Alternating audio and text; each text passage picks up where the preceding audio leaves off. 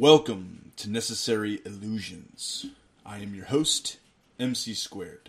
On tonight's podcast, I interview Christopher Harrison, PhD, a professor of political science and a working class academic. Chris lives in Flagstaff, Arizona, where he works as an instructor for Northern Arizona University. He's also the author of a book called Genocidal Conscription Drafting Victims and Perpetrators Under the Guise of War. It's in bookstores now. And I want to apologize as well for the poor audio quality in the first 20 or so minutes of the podcast, but I assure you things get better. So, anyways, let's get on with it.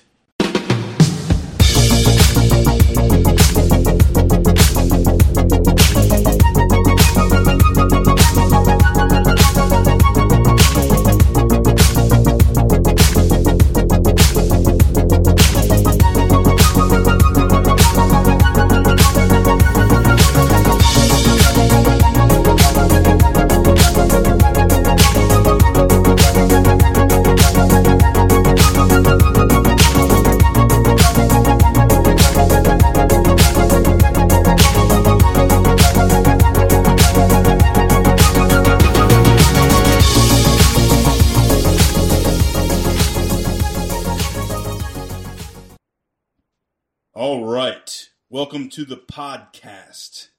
I'm bringing on Christopher Harrison, Chris, PhD, instructor of political science at Northern Arizona University. Welcome to the podcast. Thank you very much, MC. Appreciate you taking the time to speak to me. So, a lot of a lot of areas we talked to on the pre-call. Um, where would you like to start? I did want to bring up the Flagstaff. Is that where that's where uh, Northern Arizona University is? It's one of my favorite cities in the country. Beautiful, uh, beautiful city that I drove through. Didn't spend much time there, but great weather. Uh, it's it's a, it's an awesome town out there. Hope you like it out there. Yeah, it's a beautiful part of the country. So we're uh, something like 30, 40 miles off the Grand Canyon here, Northern Arizona. I've been in the town for about eight years now, and it, it, has always caught me every time uh, to go out in the beautiful nature here because when you hear the word Arizona, the, the thing that springs to your mind is the desert, the border, and of course that's a part of the state. But in the north here, uh, this is um, a town that is on a, a set of mountains and is in the midst of one of the largest continuous forests in the U.S. So it's a mountain town and we get the snow, we get the sun. It's a beautiful place. And a lot of tourists will come to and I've had some friends out there. I never snowboarded out there, but I've had some friends that snowboarded and some other outdoorsy people hiking and all that kind of stuff. Are you outdoorsy? Are you into snowboarding and uh, hiking and whatnot? Well, I'm I'm not so much into the snowboarding. Uh, I do like the outdoors. I am a recent recruit of sorts into uh, going out and uh, hunting for your own food. So I, am a, a, total novice on it. I'm originally yeah. from Britain, where such things are very, very rare. You have to have an estate and you know your own private stock of live animals to go and hunt in the UK, essentially. Um, so it's kind of like the, the, the food is uh, the aristocrats when you go and hunt in the US. That's yeah. how I see it. Wonderful thing. And um, so very new, very much learning my uh, there is safety elements in terms of defenders, that the firearms. Um, but not, you know, not not too bad at all. So I haven't yet got anything um, to really to get my uh, license to go out. So you're from uh, you're a Brit. You're from England. Uh, that's kind of where you're born and raised. Is that right? Yeah, a little bit of uh, the Irish too.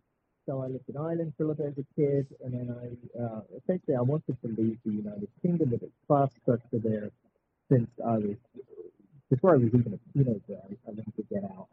So um, long story short, I ended up teaching English as a foreign language and then traveled for a little bit with Thailand, and uh, then migrated to the U.S. something around 15, 15 years ago. So, I'm naturalized citizen now, Um, do you notice? So I want to get into.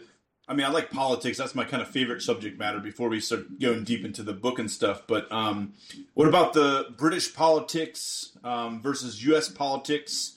Um, it seems like um, U.S. Uh, and and and England are pretty aligned. Um, you know, they kind of go go together a lot on uh, you know foreign policy and wars and all that kind of stuff. Um, what, what's the kind of what's is there a lot of similarities between U.S. politics and um, British politics? And uh, what's going on with Brexit? Do you have any insight on that? Yeah, of course, right. I mean, Brexit is a big issue. Uh, I'll get to that in a little bit. In terms of the comparison or the similarities between the US and the UK, I mean, we all know British American colonies back in the day, there were 13 of them that ended up being the United States uh, formation. But it was 13 and 37 British American territories. So the British have been in the Americas, uh, you could argue, longer than the Americans, if you like, the US Americans. Um, in terms of the, the similarities, it's about it's about land, it's about resources. You know, it's about being able to uh, take advantage of the opportunities and, and make a buck, maybe sustain generational wealth. And we've seen that in terms of how the US has developed since its earlier years as a republic on the East Coast and then expanding westward. Uh, but, but in terms of the class situation, there are big differences. You know, I, I, the way I like to kind of explain the biggest difference, the, the political risks that have come about because of Trump challenging American established political dynasties. Well, think of political dynasties for 500 years or more. Now you, are talking about the UK. You're talking about such tremendous amounts of wealth and power um, that everyone else is split from their in terms of the legacy and what will likely be a, a, an ongoing focus of power.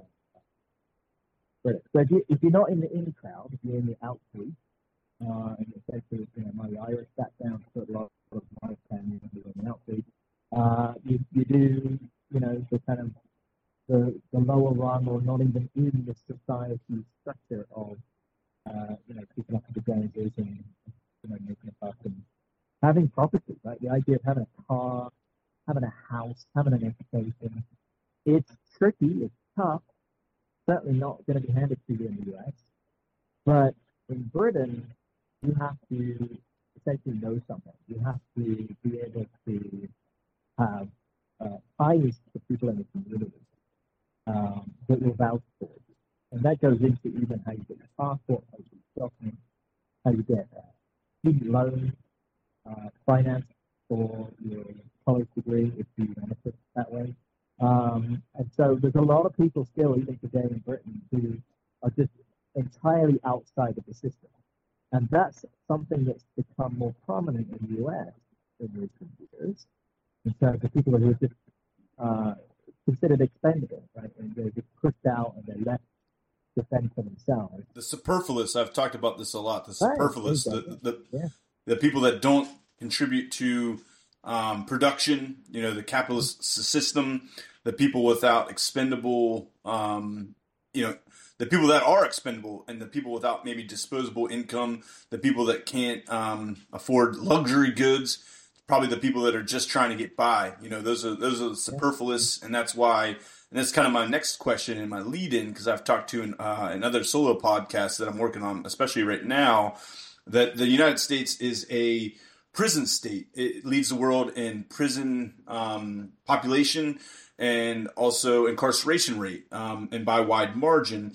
And as the welfare um, state and the welfare system continues to be attacked, um, both from the left and the right, uh, I mean, we have two business parties in the United States. Uh, I know you have a Labor Party, a more class based party uh, in England, at least from my understanding, uh, but at least from the way I see American politics, we have two business parties, you know, uh, and basically, you know, they're not too they're not too dissimilar. You know, uh, the only thing that um, you know differs is maybe what what corporate funding they get. You know, tends to be like more of the financial sector funds the Democrats, and you know, big oil funds Republicans, and maybe the Republicans talk a little bit more about uh, abortion, and they pretend to be uh, religious to get uh, to, to, buy elections. But the prison industrial complex, uh, private prisons, they can even sue local and state governments if occupancy rates uh, aren't met, um, and that's kind of what uh, as the welfare system continues to crumble and as the as the safety nets in our society continue to you know whittle away that's where a lot of the most vulnerable people in society are, are put. They're put in prison because there's nowhere else for them to go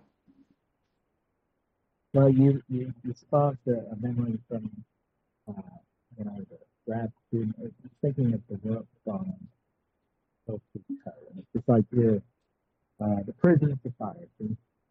Um, this guy was a French philosopher, so this is sort of convoluted. It's not the best for reading, I would argue, but um, it's a it's a fair point, right? The, the, establishment of the state and the government, who are in cahoots with some type of corporation, any corporation, uh, and human beings become uh, a problem right? So it's right. not all not all that um, surprising that you're, you're going to see those types of developments politically speaking. I do want to say though, it, it's interesting. I was, um, it's, it's, something of a cancelled dollar actually in the because in very recent years his um, you say his preferences for partners were sometimes not all that consensual and sometimes very underage. Um, so he's, he's this French philosopher from the 60s who very much almost a kind of European equivalent to Chomsky. Um, he's still put out there, even in the midst of Me Too movement and things like that. Um, so the problems with him, sometimes even now looking at his work, it's this kind of projection of their psychology.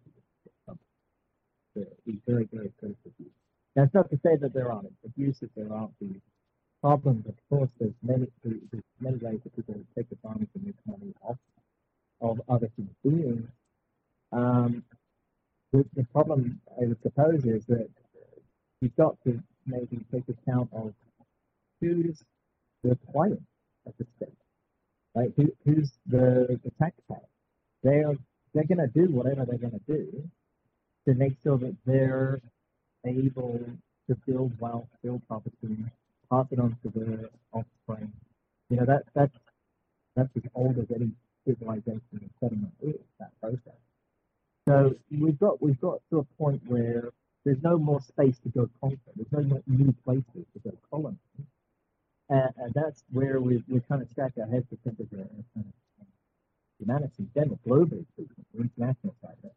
Where else do we go, right? And it's even led to these somewhat uh, ambitious ideas that well, let's go take the resources from another planet, or you know, some, humanity and this is done.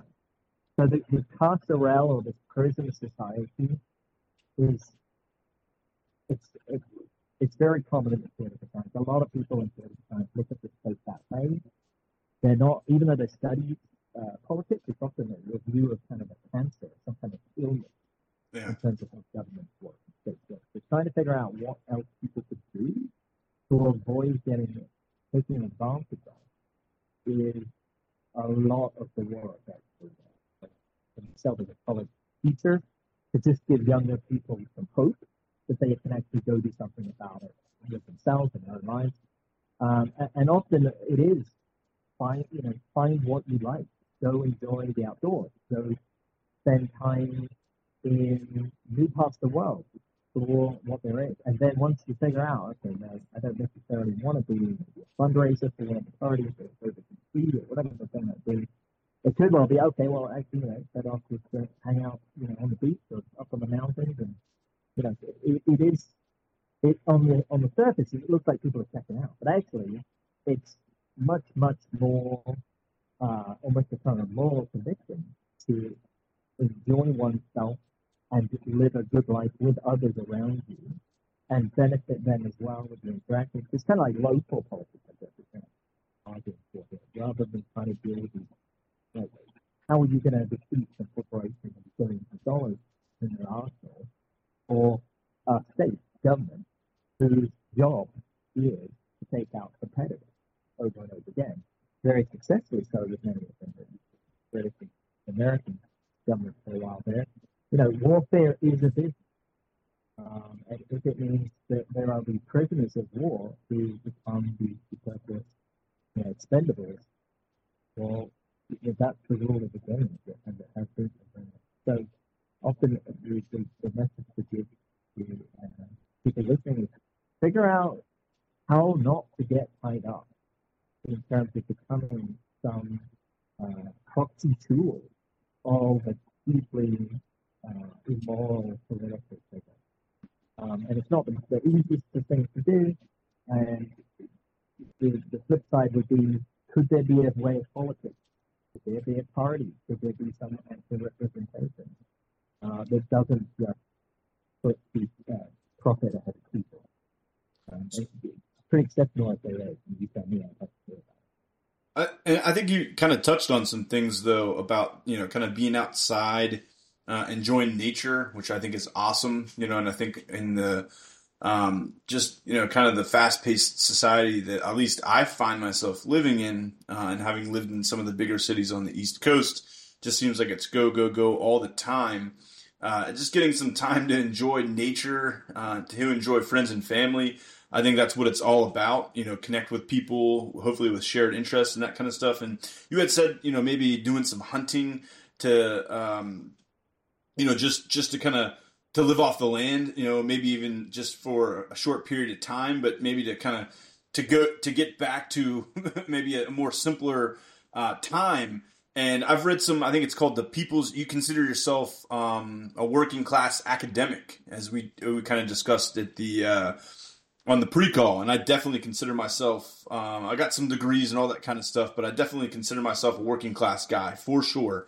I'm a working class guy, um, and I and I identify with the left. I identify identify with the underdog. I identify with working people around the globe who are oppressed. I identify with people that fight in the wars, not the people that decide, you know, what, what the war is going to be about. But I think some of the themes that I'm kind of noticing, I've read the People's History of the World. I, f- I forget the author. I don't have it on my bookshelf right next to me, but talked about primitive communism.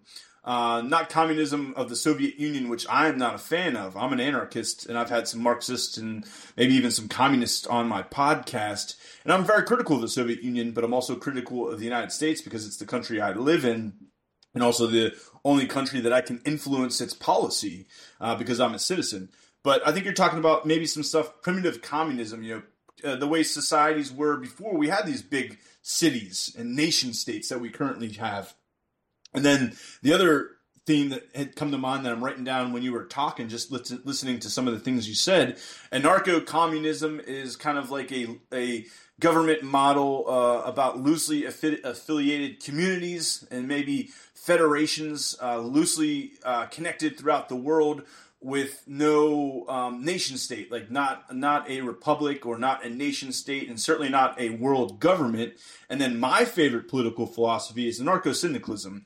That is basically a loosely affiliated society where um, everything is democratically organized around the workplace. Um, we don't have these nation states or these centralized power centers like the Soviet Union, like China, like the United States with standing armies and nuclear missiles and all that kind of stuff, um, weapons of mass destruction, but more so a society organized, um, just working people, democratically organized. And I also believe um, in a classless society. I think I think uh, war um, typically brings out class lines and divides. Usually, it seems like the poor are the ones that fight in the wars. It's usually the most vulnerable people in society that fight in the wars. Uh, I think if we have maybe had a more democratically organized society without so much class division, um, and especially society that's run by elites. You know, I like I like that terminology. Not that I think they're better than us, but basically a group of people that um, you know a fraction of the one percent that own all the corporations, which basically you know run the government. You know, um, I, I, always quote this Princeton study uh, of 2014 that said that the United States is not a um, democracy that is an oligarchy, and about 70% of the um, people of the United States, citizens, uh, have no say in any government policy. They're basically um, uh, what's the word for it? Where you, you're not allowed to. They're uh, marginalized. Essentially, is what I'm disenfranchised. That's the word I was looking for. They're basically disenfranchised, and the higher you go up the income scale, the more you have a say in politics and, and the way you know policies are developed in Washington and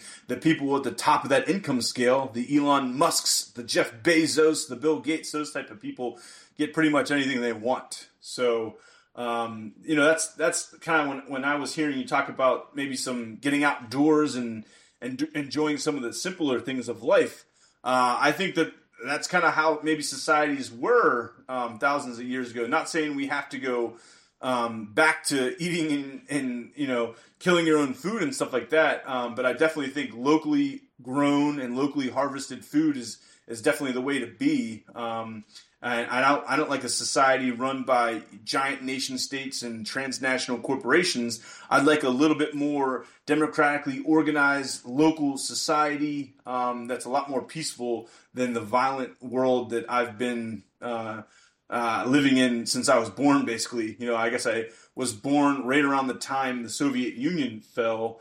Um, and uh, yeah, I guess uh, that was a from the 1950s into the to the Soviet Union finally fell. That was a that was a world world constantly on the verge of nuclear war, a scary place. Excellent. Yeah, I mean, I gotta say, the idea of the small communes I think it, it is going to come down to human nature. Often you're going to have things that work. You're going to have communities that can function, people that are pulling their weight. But I've also heard enough stories uh, and anecdotes where things just go off track, and you do need some impartial, official, bureaucratic professional to step in.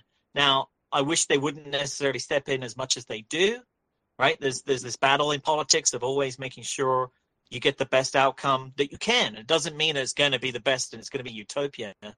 Uh, it's a trade-off. But you know, there's there's myths of Californian communes in the '60s where people would be running it very well. They'd even have kids. They'd be creating families. They'd be intergenerational offspring. They'd sustain this wonderful uh, living off the land and pulling one's own weight to sustain uh, an ethical lifestyle as a community in the anarcho commune type of style. But then once things get too big, once there's too many people, then uh, I forget the name of the farm. It was a famous farm uh, in California. Uh, what happened is over time they had to build more permanent structures. And as soon as they needed to bring in young men who were the periphery family members of the commune leaders.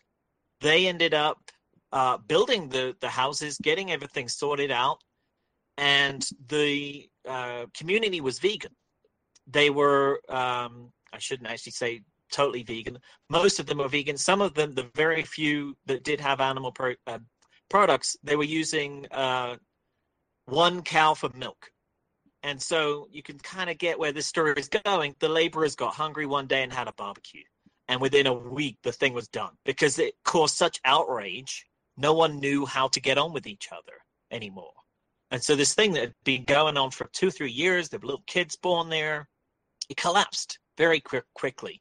And the, the challenge that we see with a lot of these communities is can there be a standard upheld can you roll with the punches? Is there a way to change and mitigate when things don't go so well?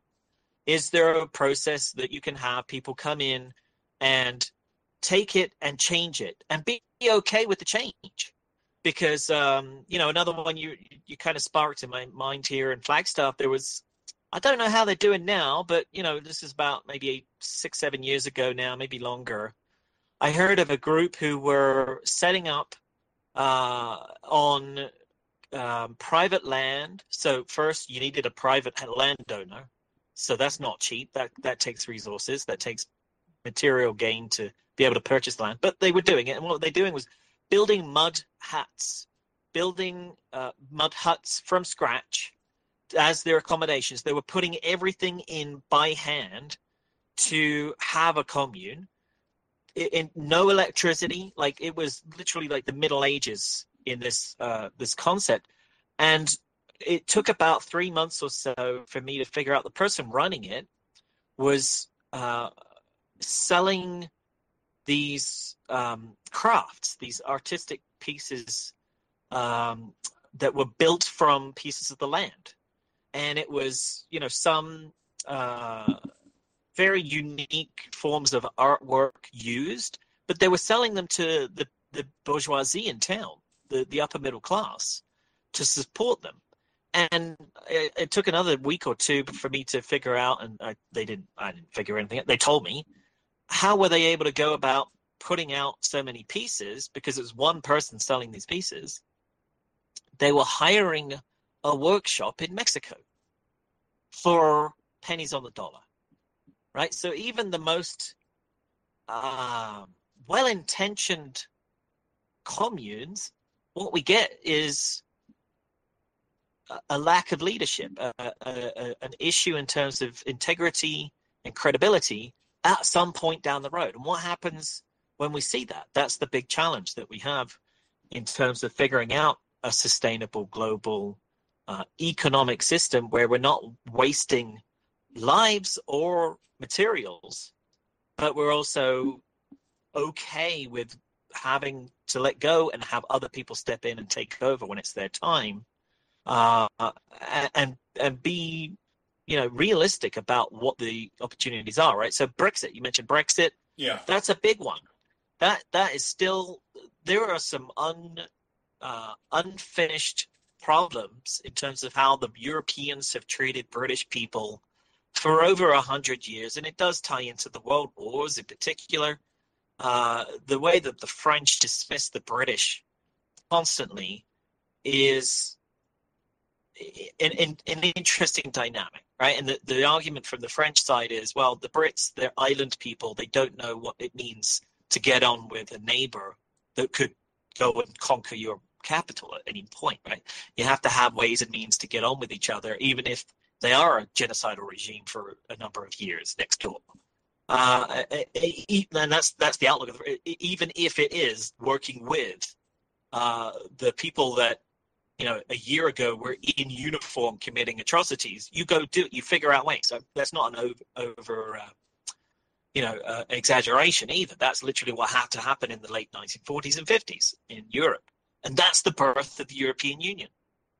And so the British have essentially been isolated off in their islands, not really knowing all of these back and fro's and the the deals that needed to be done, just so that they wouldn't go and start tearing each other's throats out again, and specifically the French and the Germans that have done it for 250 years at this point.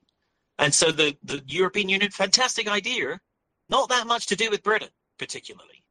And so, uh, and, and indeed, you could even go to Winston Churchill, leader of the UK, led the British and parts of the Allied forces to victory.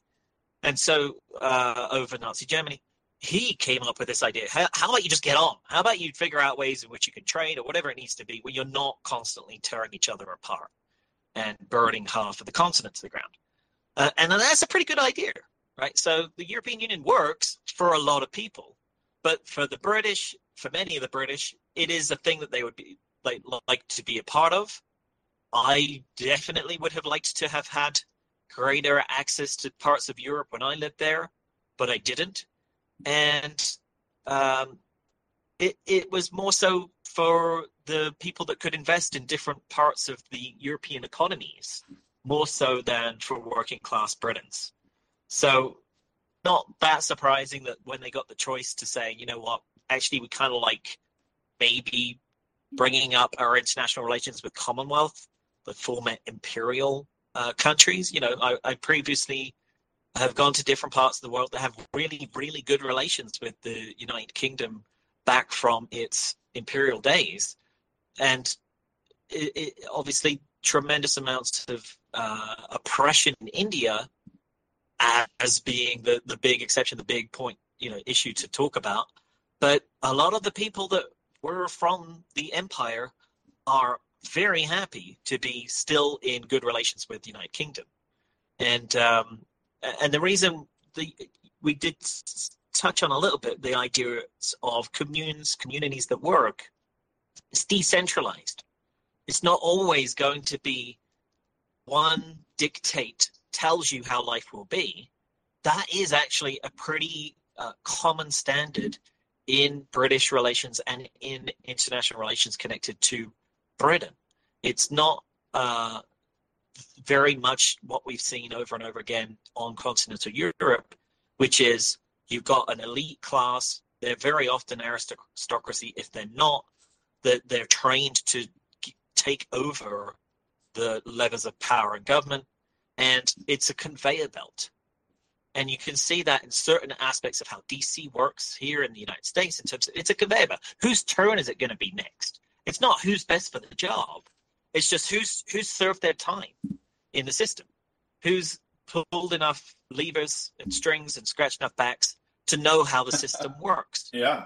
And then it's their time, right? that's that's that's what gets us Joe Biden, you know, that kind of stuff. I mean, a career. He's been uh, there for fifty years, right, right, right. If you know what, if you need someone to run the operation when no one really else knows how big um, and complicated a set of systems it is, right? It's, it's more than one government. I think we've got like, I think if you take, eh, then you've got the federal government, you've got each of the states are their own governments. That's 51 already.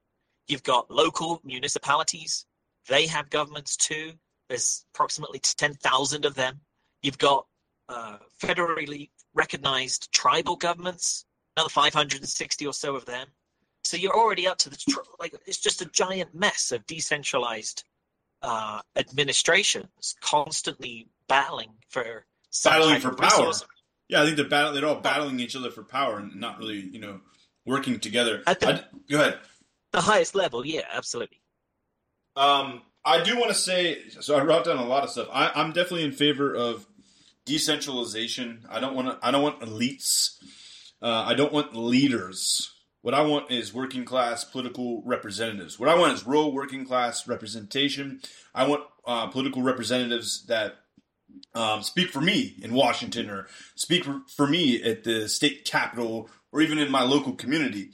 And I think that um, if we have, if we want a truly dem- democratic society, um, I think we should share responsibility. There shouldn't be the citizens united and all this kind of money in politics. I think that's just, I think it's just terrible. From what I know about Britain and Europe, I don't know if it's changed, but some of the things that I've I've read is like for for example, like I think it's seven billion dollars. Um, I think it was fourteen billion dollars spent on the presidential campaign of 2020 in the United States. So I just split it in half. You know, seven million or seven billion uh, a piece to run for president. I don't have that kind of cheese sitting around. I don't have any friends with that kind of money, so I'm already out. Like uh, you, you know that sort of thing. Um, but I think like in Britain and Europe, from my understanding, there's like public access television and political candidates get free spots, free ads, uh, you know, 30 minutes to talk about maybe their political platform and that kind of stuff. In the United States, you have to buy your time. You have to buy ads, and again, it's, it's like seven billion dollars. So I think if we had like a, a free press where political candidates, and it doesn't even have to be at the presidential or national level, federal level, it could be um, you know local local spots um, for city council or, or, whatever. I think that it's important to have so th- these these television networks and all that kind of stuff. They have enormous rights, you know, and they basically sometimes indoctrinate us, propagandize us, and teach us what to believe. Uh, if we had rural working class uh, organization and democratic uh, participation in the in, in TV and news and media, I think we'd have a whole lot different government. And I think if we got the politics out or the money out of politics, we'd have something that is a little bit more closely resembling a democracy, which is what uh, America, in theory, was founded on. And I've talked about this in other podcasts um, that I've done. But yeah, in, in the United States, it was a landed aristocracy of rich, white, property owning males. Um, that was what American democracy was founded on. That's not much of a democracy if you were a black uh, slave, um, if you were an indigenous Native American, if you were a woman. Um, that's not much of a democracy. And obviously, um, we've pushed democracy, especially the civil rights era uh, of the 1960s, and I don't think it ever ended. where you know we got we got the country got a lot more civilized, um, and the franchise was pushed. Now women can vote, and um, you know blacks are uh, they they can vote, and they're not considered three fifths uh, a person anymore like they were at the founding of the country. That's ridiculous. Uh, again, Native Americans, and we're even, I mean, we've broken pretty much any treaty that the United States has broken, pretty much any treaty that we've signed with the natives. And I think um, you know, we're starting to finally recognize some of their tribal nations and tribal governments. I think that's a good thing. Um, one thing I will say though is I think um, the EU is like a, a super national political structure. Um, and I think it has some pros and cons. I think the cons are there's a lot of money in the in the leadership there. I think it's uh, the troikas and the banks. Uh, I, have read a lot by um, Thomas Piketty, uh, French economist. Seems like he's a leftist economist, um, and he's very, very critical of the the banking system and the troikas who essentially set policy in the EU.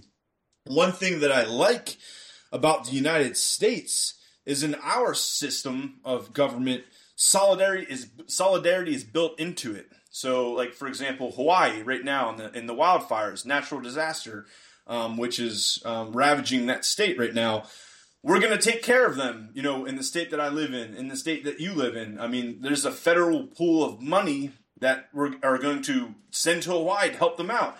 And when there's a natural disaster in Florida or North Carolina or Wyoming or wherever, uh, Hawaii is going to contribute to that.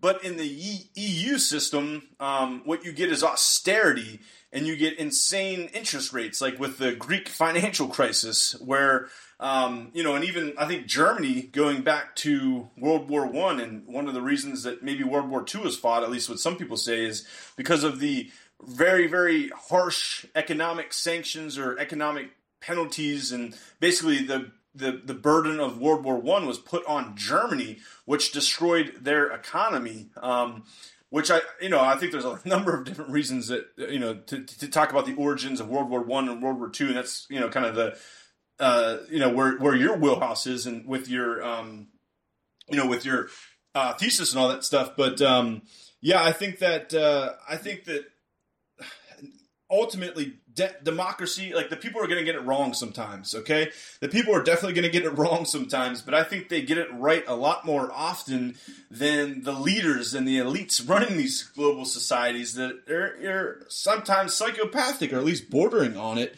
Uh, Aristotle, and, and I think it always boils down to the ancient Greeks, and I think they kind of got the game started with political um, science, political philosophy, and I was kind of going to ask about you know what you consider yourself uh, a historian, a political philosopher, a political scientist, but I just want to set this up here too. You know, the, the question of who's going to govern. You know, we still haven't necessarily decided that question very well. I, when I was first kind of radicalized to leftist politics, I was like a big believer in direct democracy. We'll vote on everything, you know, we'll, we'll decide everything.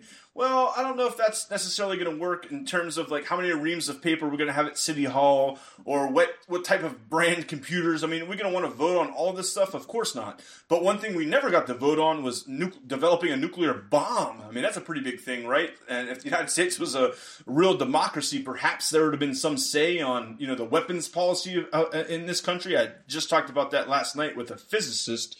Um, but what Aristotle kind of set up and compared the different um, styles of government, uh, whether it's um, you know a uh, plutocracy or a monarchy um, or an aristocracy. He tended to like democracy the best, but he did say there's a problem with democracy. And, and Aristotle was an elite; he had power, privilege, and wealth at the time. And usually, uh, history is written by elites. Uh, the you know the history books on war is usually written by the victors. But what aristotle said of democracy which is what he preferred best is if the if the majority um, use their political power and votes um, they will demand a more egalitarian um, distribution of wealth and land Uh, and that will be unjust for the you know small sliver of the population that owns all the land and wealth in ancient Greece, which is um, kind of similar to what we have today in the United States. The framer of the U.S. Constitution, James Madison, said the same problem. If we if we have a true democracy, the majority are going to use their political power to um, have a more egalitarian uh, distribution of wealth and property and um, you know, essentially power, and that would be unjust for the ruling class at the time. Um, so what the the Senate uh, was about was the basically the that's where the power of the American government uh, is. It's the wealth of the nation, and if any progressive or leftist or socialist policy gets through the first house of government, which is unlikely, it'll be struck down in the Senate, um, which is still kind of the case today. And uh, the re- the way that the founding fathers chose to um, address this problem of democracy was to limit it. And again, what we talked about, um, you know, blacks and slaves, you know, three fifths of person were considered uh, at the time of the founding. They obviously weren't allowed to vote either. They were enslaved. They were considered property, which is absurd for a human being to be considered property. Um, and what we had was, you know, not just every white male, but a certain class of white male that owned property and had wealth. Uh, and certainly not women, you know, at the time. But what's what's happened in America is we expanded democracy, and the country's became, become a lot more civilized. So my answer is in democracy, make things a little bit more democratic. So as as, as I think there are a lot of positives with the EU, and and the way I see it as an outsider, I think it would be a good thing for Britain to stay uh, in the EU, I think there's no denying that the EU is still run by elites in the troikas. Um, but I'm not so sure that if there was a Brexit, that the same political ca- class that uh, is in England and, and, Britain, I don't, I don't think that there would be much different. Uh, I think the same kind of class of people run the British government that runs the EU. You know what I mean? So, what say you on all that that I just kind of said there, and then I kind of wanted to get into it. I know I, am famous for asking about 50 different questions, but do you consider yourself more of like a historian, a political scientist, uh, a philosopher? Where do you where do you come at all this with your education and training? What do you see yourself as? Uh, yeah, working class background. Um, the story with that in Britain is that for the left party, the Labour Party, to gain power, they actually had to go into the center and they abandoned their trade union uh, member for their seat in government. So there was something called Clause 4 for the Labour Party. And what that meant was that the labor unions leaders, they'd be able to actually have a say in the government's operations at the top level. Uh, they'd get a seat at the table in the cabinet. And what happened with the Labour Party is they just said, oh, forget that. We won't do that anymore will go to the center because that's how we're going to get the votes to win this democratic election. So democracy is always uh, going to depend on the people who are around at the time who have the majority vote, the majority voice, and that's the democratic process. It's a good thing for those groups who are in the majority. For everyone else, it's not necessarily the best thing. And so you need what we have in the US, the Republican constitutional government system. There is the set of rules that we have that the government must obey, they must follow. That doesn't mean they always do, but at least the standards there that they should. And then you can change it. You can add different things to it. You can update it. I think what we've got in the US is this giant, big piece of const, uh, constipation, right? We haven't had a constitutional amendment in what 70 years. I'm not even sure. So we've got you know new states joining at the end of after World War II. I believe We've got the end part of what's taken place for the development of the Constitution. Well, well that's but what the founding fathers did. They made it. They made it a really rigid piece of sure, d- documentation, hard to change over and over again. Yeah, but what what do we have? You tell me twenty how many twenty something constitutional amendments so far. We we're way up there it's time for some more updates. We haven't had it in a couple of generations. Is what is what I'm saying there. I agree. So I think it's a good system, I, and I, we need the update. I, I've just I studied a little bit. Like uh, I consider myself a philosopher, certainly working class first. I've I've studied a little bit um, the Constitution and what maybe experts, you know, say about it. But I'm just going on their word here. Um, and and I think if the U.S. Constitution, let's say a, a nation, uh, a new nation was created, you know, tomorrow, and they used um, the U.S. Constitution as their founding, um, whatever, as their constitution, they adopted it, you know, word for word or whatever.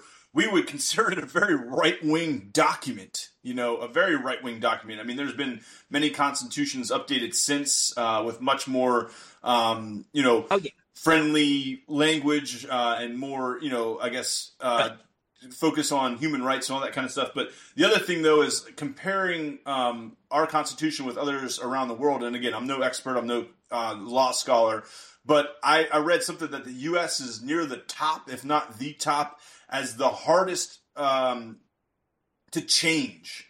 And maybe that's a good thing. I mean, we it can be considered a good thing because I think the U.S. has some of the longest lasting and strongest, uh, whatever quote unquote democratic institutions. Um, you know, never been overthrown, nothing like that. So in some ways, it's a good thing. But when we want progressive change, you know, when we want a, you know, a president or maybe a government to get in there and address the climate crisis or address the student loan crisis or address the global pandemic and 30 million people or more um, that don't have health care or the hundreds of thousands of people that go homeless every single day in our streets, it's very difficult to change. I just saw uh, a ridiculous uh, headline that Biden came out and said uh, the Constitution does not guarantee that we need to take any action on climate crisis. Who cares what this piece of paper says that was written by a cold, dead hand hundreds of years ago? We need to address the climate crisis now. Whether it says it explicitly in the Constitution or not, I don't care. What I do care about is a government that's going to address it and take it seriously. Otherwise, it's going to be an existential crisis that ends us all, including future generations that don't have a say, that don't get to vote in this. And I think we're near the tipping point. Yeah, good point. No, I mean, it is very difficult to adapt and add to, to change, to revoke certain elements of the Constitution, and that is by design, as you say. Uh, my point of it was that, that we don't have a democracy; we have a constitutional republic, and, it is uh, built for the long term, which again is by design and a good thing, and it does get t- uh, handed down over many generations, and it but it does also have the opportunity to adapt, as we've seen over and over again, right? So you've got uh, multiple different times when you get uh, different uh, uh constitutional amendments, and I'm just looking it up here. We got the most recent 1992, and it's, it's happened 27 times. So it's not like it doesn't happen. It's just that it takes these generational crises, these challenges, it takes a tremendous amount of public will for it to actually end up in the, the Constitution. Whereas the day to day, the running of life in term limits, that's the democratic process.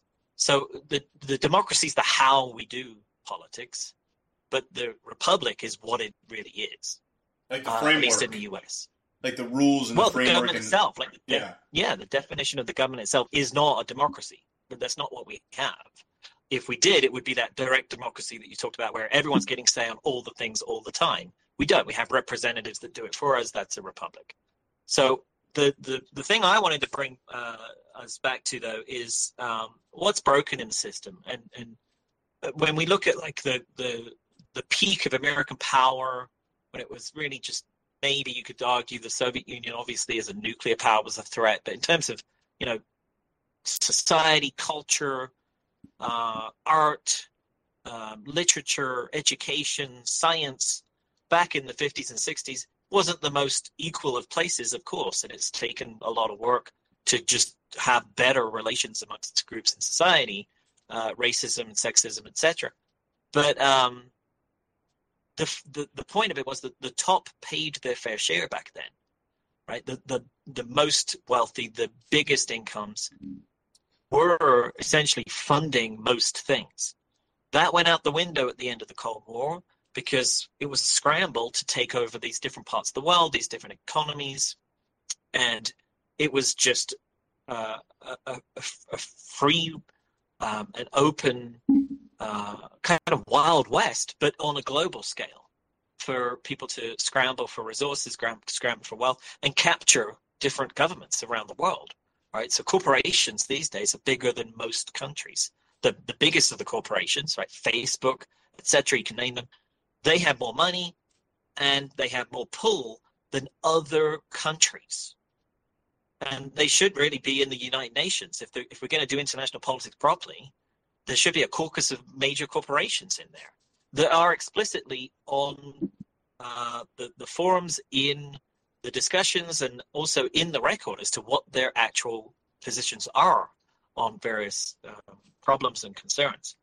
Right, so so the top need to, I would suggest, really pay their fair share. It's not to say the top are not paying any taxes. Of course they are, and very much so. They're often paying the most of the taxes.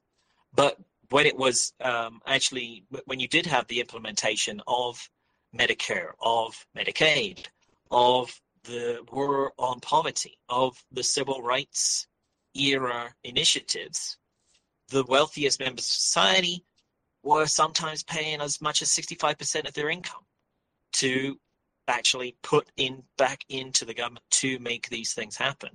Um, who, who knows what the number should be? I, you know, I'm not going to pretend like I, I know what the coffers are, but we all know the deficit is ridiculous. We know that it's just a kind of sham system in terms of uh, what the U.S. Treasury could ever do.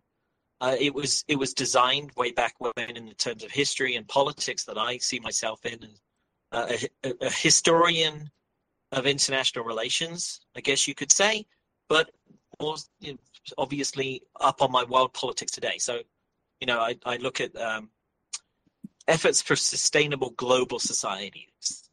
That's so what, my, uh, what did you say? I like that. I mean, I I, th- I, think so too. I mean, I think that I'm a globalist in in the fact that I want I want a a, a world um, that works together in solidarity and cooperation, and not one that's constantly fighting for resources. Um, you know, putting groups of people against other groups of people. Um, you know, tribalistic. I guess. Yeah, we've we've reached the point. Right, yeah, we've reached reached the point where there's no more boundaries to go and find. There's no there's there's no other new lands to conquer or take over or occupy or colonize. It's well, don't tell that to uh, yeah. Don't tell that to Israel. Israel has, uh, I think, some some a little bit more land in mind. They, they keep taking pieces and pieces away from the Palestinians. But um, every country, every country is going to look and decide, hey, you know what, neighbor, that's actually our place too. There's that's. Tell me a place where it is. I I live in Arizona. You know, uh, before 1940, uh, excuse me, 1840s, it was Mexico. And before then, it was the Spanish, and before then, it was indigenous groups that lived off the land. And so you know, who's right? It's we, we have to figure out a way where we we we all live together, disconnect, harmony, better harmony at least. Well, I wouldn't necessarily expect that, but like disconnect the way that government works with land. Did you say you want straight way? I already figured out. Did I hear you say you want corporations to vote in the United Nations? I think that there, there's a, a, fair point that they're already so tremendously influential that they should just now be on the record, right? It's all uh, like you said, the fundraising schemes of just all right. We're gonna we're gonna put ten million dollars down on the person that's to run in the county or the city's board, right? Just so that we can get up on what we want to do as a corporation in that region and it's, it's what we would ordinarily call uh, corruption. We would usually just call it out, but for some reason we figured out language and ways in which we can say, right. so "Oh no, that's just business as usual in American politics." So if you have corporations that are tremendously powerful, and we obviously do, then they should be on the books. They should be accounted for. They should actually have a say in official government bureaucracies and administrations, including the United Nations.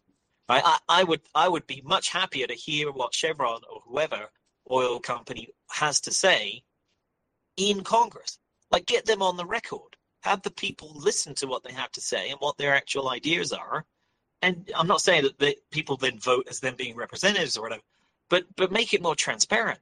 Make it more uh, clear for exactly who's connected to who. And if I'm going to vote for a politician, well, who are they actually representing? Are they going to look for my interests and advocate for what I'm looking to do with my life? or they, is it really just a shill? And it, it, you may as well just say who they are, because they it's a surprise when it's not that case, right? When there is someone that is able to get to a, a national level. I'm all for that. I'm all for transparency. Uh, I oppose corporations. I think they're private tyrannies. I like um, I like replacing all uh, corporations with democratically run worker controlled institutions, more like co ops. Mondragon, um, you know, that kind of got their start in Spain. They're international, and of course, they're part of the capitalist system. So, you know, they're profit seeking institutions for sure. Um, and I think uh, generally, um, profit seeking institutions cannot be humanitarian organizations. Uh, and that's exactly what Milton Friedman would said. So I don't say, I don't agree a lot with Milton Friedman. Um, but there I, am going to have to agree. Uh, but with that being said, yeah, I, I don't, I want to, I want to dissolve corporations. I want to dissolve their power. I want to dissolve the military industrial complex and especially the weapons manufacturers and all that kind of stuff. I do want more transparency in government for sure. Uh, I'm gonna. I quoted this I think last night or a couple nights ago. Um, but I've read some of the founding fathers stuff, and I think some of the stuff um, that they wrote about in the founding of America um, was decent, and it's still good uh, to remember. Um, but obviously, these are flawed individuals. Thomas Jefferson literally owned people, so when he talked about freedom and justice and equality, all that kind of stuff, he wasn't. He was speaking to a very specific uh, type of person, white person. Um, but this is what he said about democracy and corporations as he saw them right after he got out of office in the early 1800s before his death. Um, the end of democracy and the defeat of the American Revolution will occur when government falls into the hands of lending institutions and moneyed in corporations. Uh, Thomas Jefferson, who I do like, uh, I think he's a bit of a leftist. I mean, obviously, again, he had views on slavery that did not make him very progressive. Maybe maybe progressive on th- on some things that, uh, during his time, but certainly not today, as, as he was a slave owner. But um, yeah, I think that he said some interesting things. He also said something like every 15 or 20 years, something along those lines, we need a new revolution. Uh, and I think what that kind of means is we need to kind of dismantle some of the oppressive um, structures and institutions uh, in society. I mean, I'm kind of speaking for him now, but the way I see it, uh, the Enlightenment era of philosophy is my favorite era of philosophy. Um, I, am an anarchist, um, or what I might, in, in classical ter- terms, consider myself like a socialist libertarian. When what the libertarians um, kind of opposed at the time was concentrated power in government, so they kind of opposed the state. But I don't think at the time of the founding of America or during the Enlightenment era philosophy, um, any of those people, any of those thinkers could have imagined um, the power and wealth that the transnational corporations have amassed uh, on a scope and scale that was unparalleled um, hundreds of years ago. So, like you had mentioned, Chevron and maybe BP. I mean, Amazon, uh, even some of the technology companies, Facebook. Uh, I I don't want to give them more power and, and direct uh, influence in politics, what I would like to do is dismantle them or set up maybe a more democratic organization of them where the workers control it or perhaps the local communities um, that they operate in, you know, control it and influence it. Instead of uh, these institutions, these private tyrannies, as maybe Chomsky might call them, instead of having the say be the corporate executives, the board of directors, and the stockholders. So uh, if you ever worked for a corporation or you know um, lived in the community that these um, Silicon Valley technology firms operate in, you know the people in the local area and the workers have very little say in the policies. The policies come from the top and are dictated downward uh, instead of a bottom up uh, influence, and that's the way I like it. I like a bottom up. Um, kind of more democratically organized um, institutions. I don't necessarily think we have to throw out corporations, but you had mentioned it, and we talked about it a little bit as the size of these institutions and communities grow, they come a, they become a lot more difficult to to govern. You know, five people can organize themselves probably pretty efficiently, but when we're talking about five hundred thousand or five million or 5 billion people all of a sudden things get you know kind of complicated so that's why i like um, you know kind of smaller scale loosely affiliated decentralized institutions because when you scale up these uh, institutions, you know, things get really complicated, and then all of a sudden, um, you know, a small group of people, it seems like, uh, kind of amass uh, concentrated wealth, power, uh, and influence. Well, yeah. So my my perspective is uh, very much so Republican with a small R, uh, decentralized, self-sustaining outlook. So uh, politics in which people locally have a say. They trust and they know the people running their own local community politics.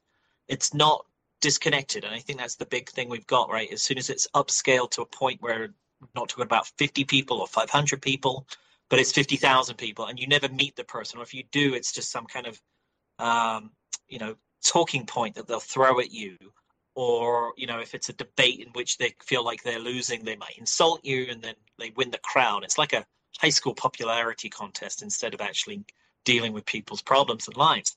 So I, am you know it's very much localized um, like i say republican with a small r by that i mean constitutional republican not the republican party and very much not a monarchist which is the background in britain.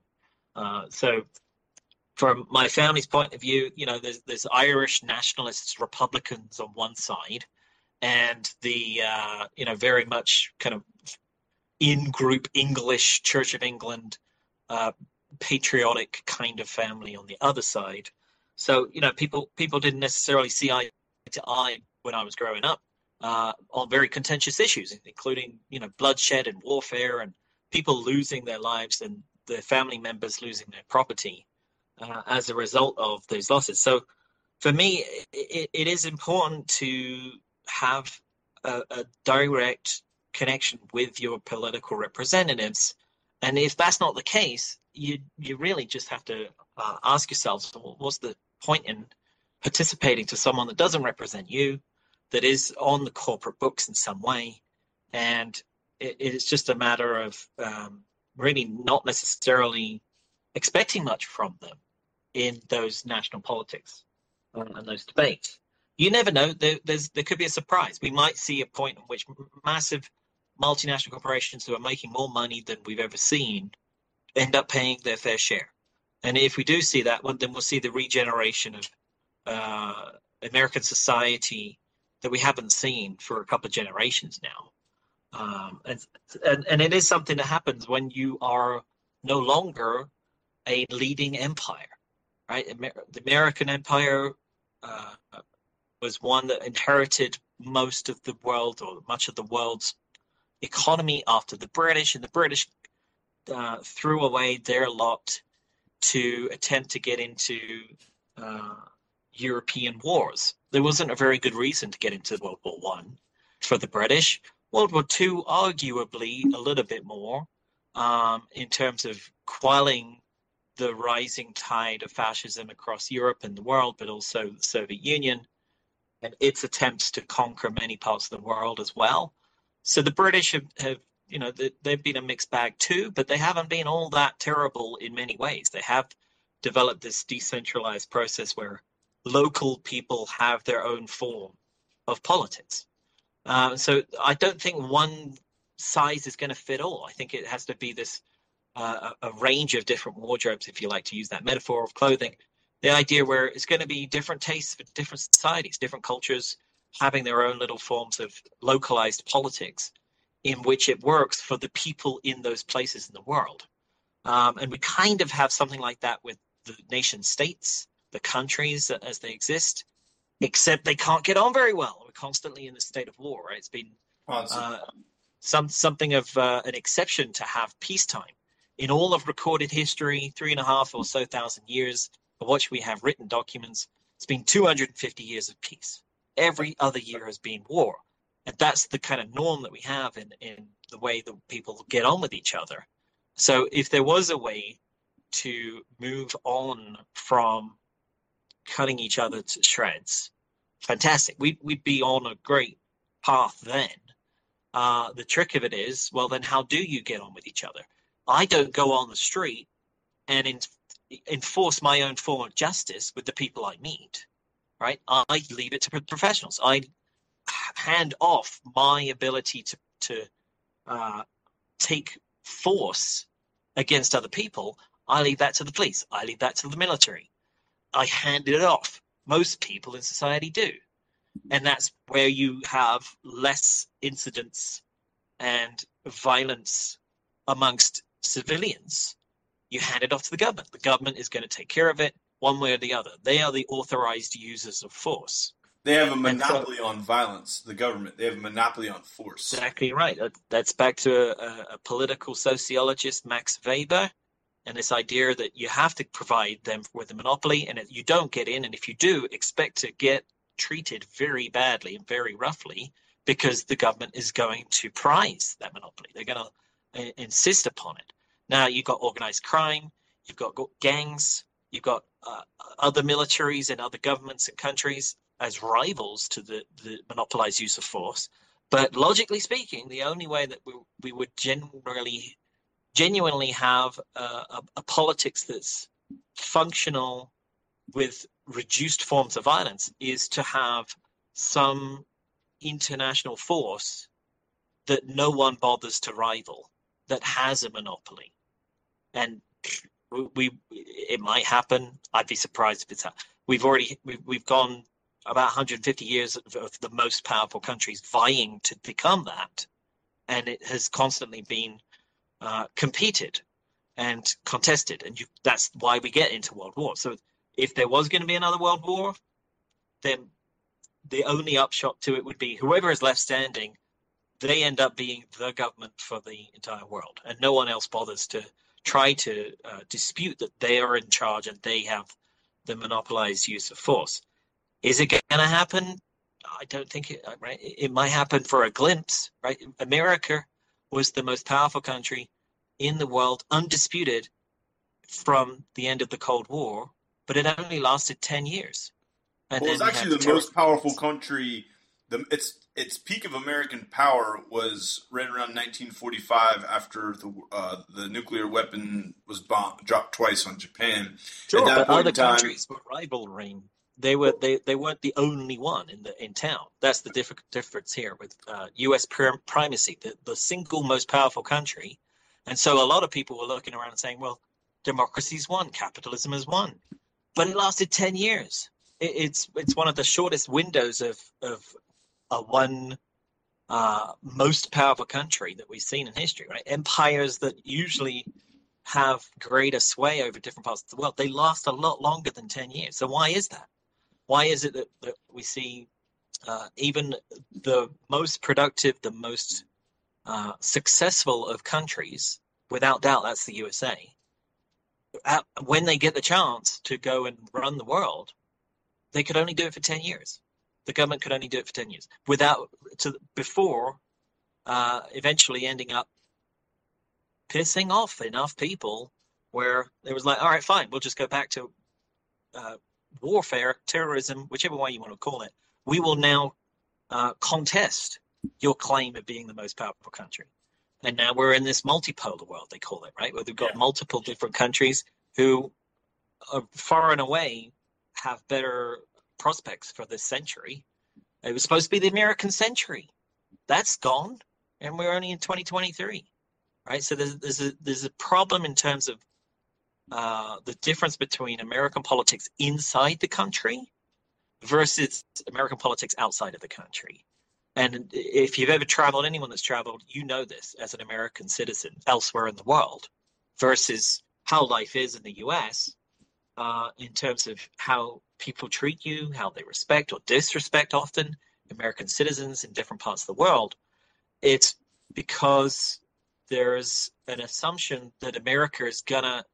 I'm not saying all Americans believe this by any means, right? But American governments projecting the ideas of, well, we'll, we'll provide you with the means to become a democracy, right? We're going to spread democracy. That's the the message of going into Iraq, which was not that's the message the last, vision. Yeah, the, the last thing on their mind was democracy. Of course not. So, so the the the, the reality, the the for a lot of the rest of the world is okay, well, it's just bank while you can, right? Scramble for as much as you can, as often as you can, and leave everyone else to figure it out later. Um, and, and that only ever ends up with very, very limited resources for too many people. Um, and then you get into what I'm, uh, in my studies, I'm very interested in, which is governments that then take these surplus populations and just send them into the meat grinder of war, right? And uh, we're not that, we're not at the point in the US, and, and which very strangely enough, COVID has kind of brought the likelihood of the US throwing bodies into the carnage of a modern war anytime soon. Because it's not even trying to win a war sometimes. It's simply a matter of getting rid of too many people. It's a depopulation process for a lot of countries, right? You look at yeah, interesting. I haven't thought of it that way. Right, you look at North getting, Korea. getting rid of the superfluous within that domestic yeah. society. You think that's through warfare, right? And and often uh, young men who will otherwise rival the powers that be, the, the political elites. Because if you have a group of young men who are willing to take up arms, they may well overthrow the government. And it's not like that hasn't happened before. Um, and so the, the the issue of sending them off to fight elsewhere, well, then this this is the risk reward game of militaries, because if you can bring them onto your side, right? If you can't beat them, join them, as they say you become a vet of some kind, you get some rewards. It wasn't the best of lifestyle, but it may be a bit better than what you would have got otherwise if you could last the test of time and live through the conflict. Um, and this is the the kind of carrot of diplomacy internally uh, in terms of domestic politics within the US for young men, which now has often also been uh, switched out and outsourced, right? So the crisis of young men in many Western countries is that they can't even be the heroes of their own countries anymore because security is outsourced. There's someone in a developing country that's lived through a war since they were a kid. They have 30 years of military experience right. and they're still going into the battles and they're for hire as a, a contractor, mercenary, right. whatever you want to call it, sure. right? Private military contractor.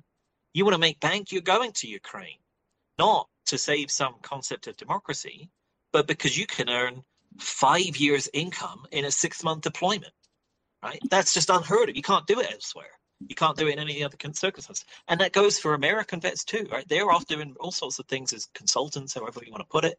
But it, it's because it's it's about making as much money as possible while you still can, while you're still breathing. Um, and, and governments are happy to to let populations grow fat until the point where it's like, okay, now we just there is this concept of necropolitics, they call it, right? the politics of taking advantage of death. Uh, and wars are often genuinely about that, right? I've got all sorts of different anecdotes of veterans and soldiers, eyewitnesses who have seen just the tremendously intentional forms of slaughter to throw bodies into the mix. Um, and it's not against uh, often even trying to claim victory in some war. It's because they don't really want that population around anymore. Right? We've got all sorts of groups from World War One. Uh, there's various cases of genocide in World War Two during the Holocaust. You've got all sorts of groups being sent into the frontline carnage on purpose to actually take advantage of the situation and uh, cull parts of the population under the guise of war. Um, so, so if you're interested in that kind of thing, I, I would point you to uh, a scholar's name, uh, Richard L. Rubenstein. And um, for, for those who are concerned with the cunning of history, this idea that you've got history as itself a political tool that's manipulated, like you were saying, with the propagandized messages in the media. Uh, the, and the, the, the, the concept that uh, Rubenstein came up with in terms of this, uh, how do you expend these surplus populations, these unwanted groups? Uh, he came up with it in a different work of his called The Age of Triage. And this is very interesting, especially if you're interested in uh, economics from the 1970s, right on the, the cusp of the Reagan era years. Uh, Rubenstein was talking about how we, we have this boom of the homeless population, specifically because government couldn't care less they're going to have them on the streets and they're not going to take care of them.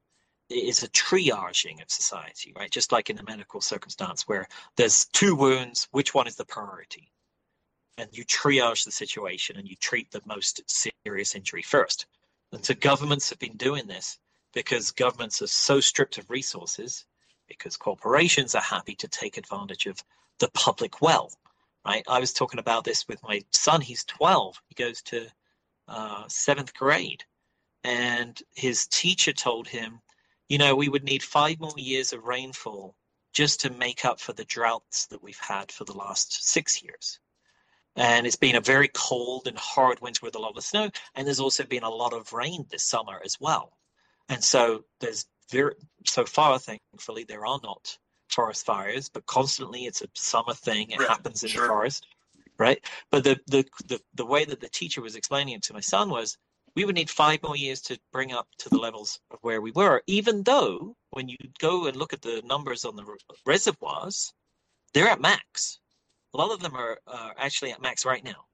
And the difference of what's going on is where are corporations getting their raw materials? They're getting it from the public well.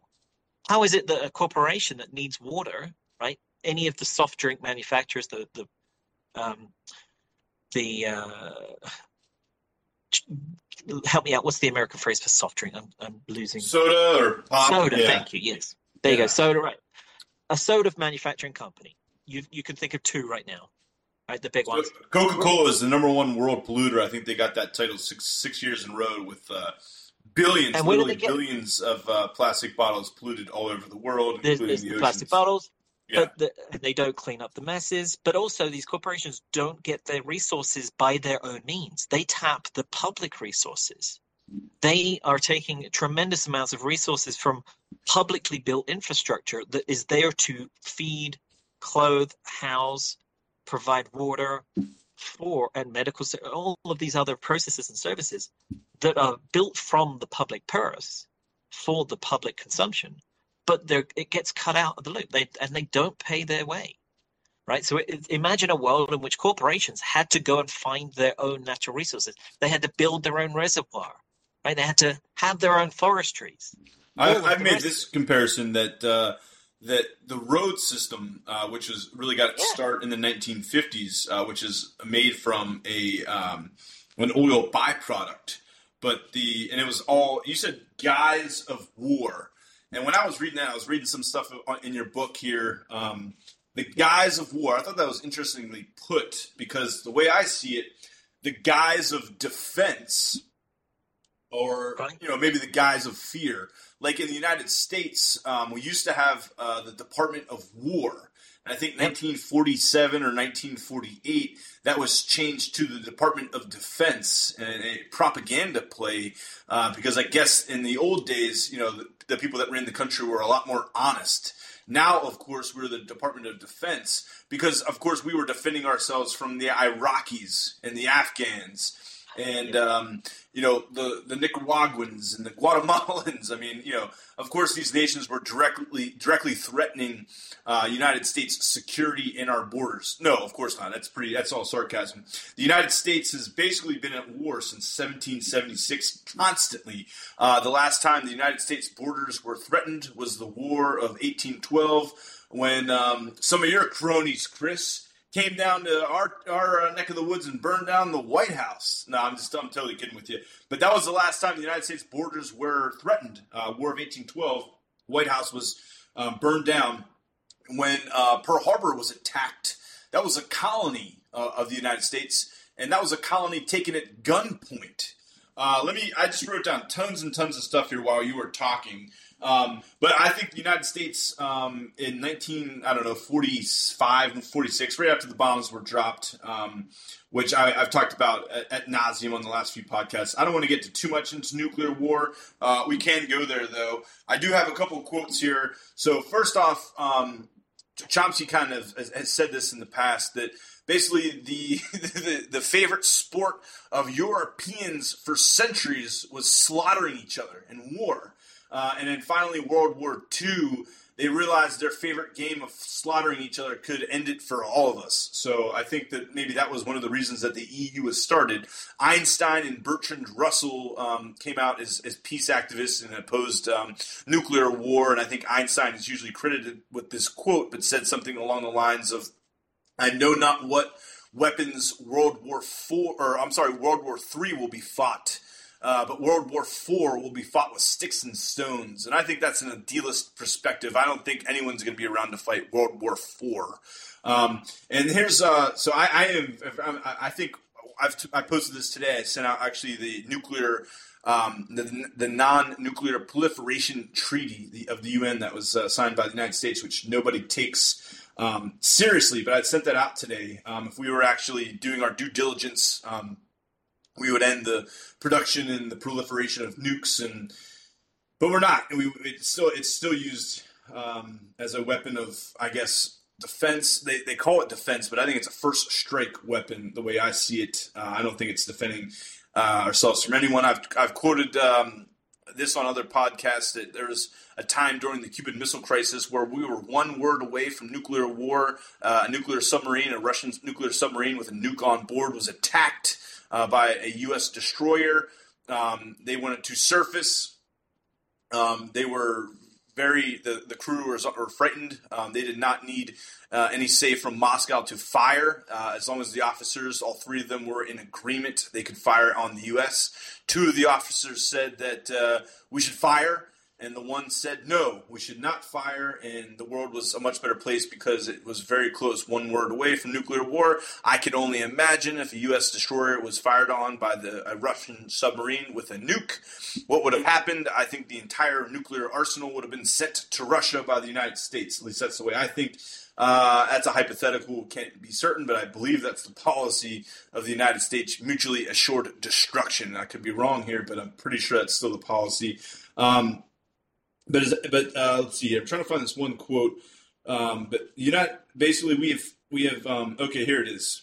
Uh, so General Lee Butler, former commander of U.S. Strategic Command for Nuclear War, stated that her survival so far of the nuclear era is attributable to sheer luck and divine intervention and I, I, I, suspect the latter in greatest proportion. So basically, divine intervention. We've been lucky somehow. I don't know how we've escaped nuclear annihilation, but we have. And then finally, this is Bertrand Russell. Shall we put an end to the human race, or shall mankind renounce war? So that's how I feel about nuclear war and uh, continued war and destruction and carnage and all that kind of stuff that I was reading in your book today. Um, uh, might as well be time now to mention it. Genocidal conscription, drafting victims and perpetrators under the guise of war, uh, and that's kind of what we you know got together to talk about today. Let me just say one other thing here. We talked about the United States being a republic, uh, maybe even a democracy, at least in theory. Um, at least democratically organized, um, you know, for some members of society at least. But uh, public institutions are at at or near all time lows. Uh, the Congress flirts with single digit approval ratings. Uh, last month, or maybe now two months ago, um, the Supreme Court has sunk to its lowest approval rating in U.S. history. This at the same time when members of Congress are, are incumbents are winning re-election in the high 90s. So Americans are fed up with our government. We don't like it. We don't approve of it. It doesn't work. Um, I think I think the majority of Americans want to see an election in 2024 that does not involve either uh, Biden or Trump. And it looks like the way I see it, we're going to get both. Um, but when you see in, in, the Soviet Union, I believe it was low 90s incumbents win. So the, the Soviet Union, which, as I see it, a totalitarian state, and as an anarchist, I rile up communists I rile up Marxists. I, I rile up Republicans here and Democrats here because I, I have never met or read about any form of government that I like. But I think democracy is best, and I, I like a society organized around democratic institutions. That's why I like anarcho syndicalism. But when you see incumbents um, winning elections in the high 90s, okay, and you see a public approval ratings of public and democratic supposedly institutions at or near all time lows, what that says to me is options are not being presented to the electorate. It's just kind of crap in, crap out, um, and, all, it's all, it's starting to seem like you know nothing more than a sideshow. You know, U.S. politics being nothing more than a sideshow. Um, Chomsky was really critical of Reagan as just being kind of a sideshow, uh, or maybe just being a figurehead. He didn't really believe or even know what the policies of his, administration were. Um, he would just kind of go out and shake hands. He was a bit of an enigma. Uh, I think biography biographers even said that they really didn't even know what what this guy was thinking. The way I see it, I see a lot of cognitive decline of Joe Biden too. I think he potentially could be compared as um, you know, the new age Reagan, the modern Reagan. Uh, I don't know how much say he's having in his administration's policy decisions right now, but the way I see it, he's not. He doesn't make very many public appearances. I think the machine, the Democratic machine, is kind of running behind the scenes, and every once in a while, Biden gets on stage to make a public appearance just to make sure everything's all good, and you know, wave hands and you know, shake some, wave his hand and shake some hands and all that kind of stuff, kiss babies, all that kind of stuff. So. Um, yeah, I think that uh, I think that you know d- democracy is uh, you know an idea, and, and I think it's the best form of government. But I would not definitely not say that uh, you know in any functional way that you know the United States is a functioning government, and I think that that's kind of the root of most of the problems. I think we have a system run by elites. Uh, and, and some of the most powerful corporate institutions in society are um, weapons contractors. The United States is the leading terrorist state in the world. It's also the number one. It's, it's involved in I think over half of weapons sales and and um, weapon weapons trafficking.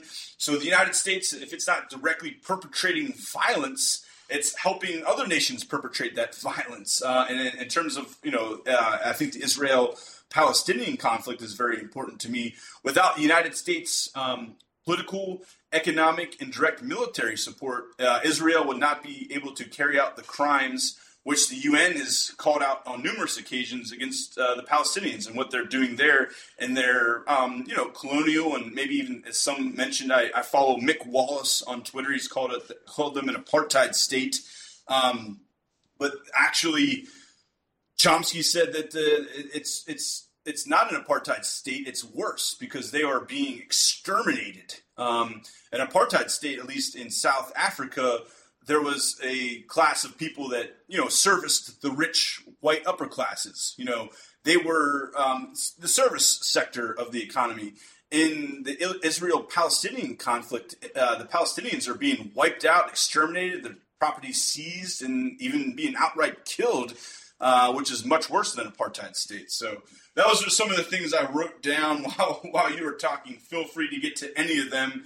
And then, yeah, sure, I'd love to get to some of the book ideas too. I did have, as we talked on the pre-call, about um, you know, kind of kind of Chomsky's at least views on conscription and the draft being a little bit better than um, having a basically a mercenary army who's much more violent. And typically, what you want to do with a mercenary army is, you know, pay them for bloodshed, pay them really well, and ideally get them from a different part of the world so that they go in and have no qualms about, you know, exterminating or you know, you know, leading to uh, genocide of a particular um, country, or I was reading some of the things in your book about you know genocide and its description, the, the, the destruction or extermination of a particular country or a people. Um, it's a lot the Citizens Army is a little bit more democratic. Um, it's pulled from a larger distribution, more more um, I guess uh, diverse population group, a draft, um,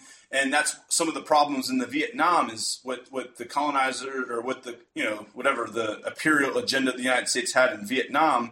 Um, they what what why it maybe didn't uh, succeed on all fronts, um, as Chomsky called it, a partial victory in Vietnam. Why it didn't uh, uh, succeed on all fronts was there was mutinies, there was a lot of pushback. A lot of the service members did not want to be there. They didn't know why they were there, and that, that had an effect.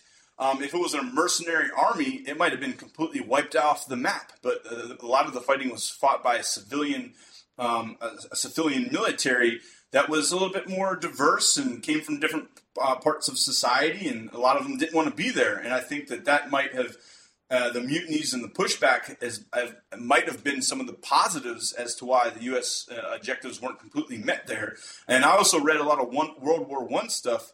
There was a lot of mutinies going on there too. The front, um, there's a lot of people that didn't want to be there. I, I, I read some stuff on uh, I guess if you didn't go over the what they say over the top out of the trench, the officers would shoot you dead. That's pretty That's pretty serious. So yeah, basically you're going over the top. You're probably going to get killed uh, between the trenches in World War One, or you get shot behind the lines by an officer. Those are two bad choices, isn't it? Yeah, I mean uh, the World War One uh, circumstances of war, the uh, highly effective mechanized weapons, the mass armies, a lot of military law, martial law, did provide uh, commanders with the option of execution. Uh, people that refused to obey orders, uh, several of them were on record as also being charged and then prosecuted and then executed. Uh, in the British case, there was about 306 known cases of execution uh, for reasons of desertion or cowardice.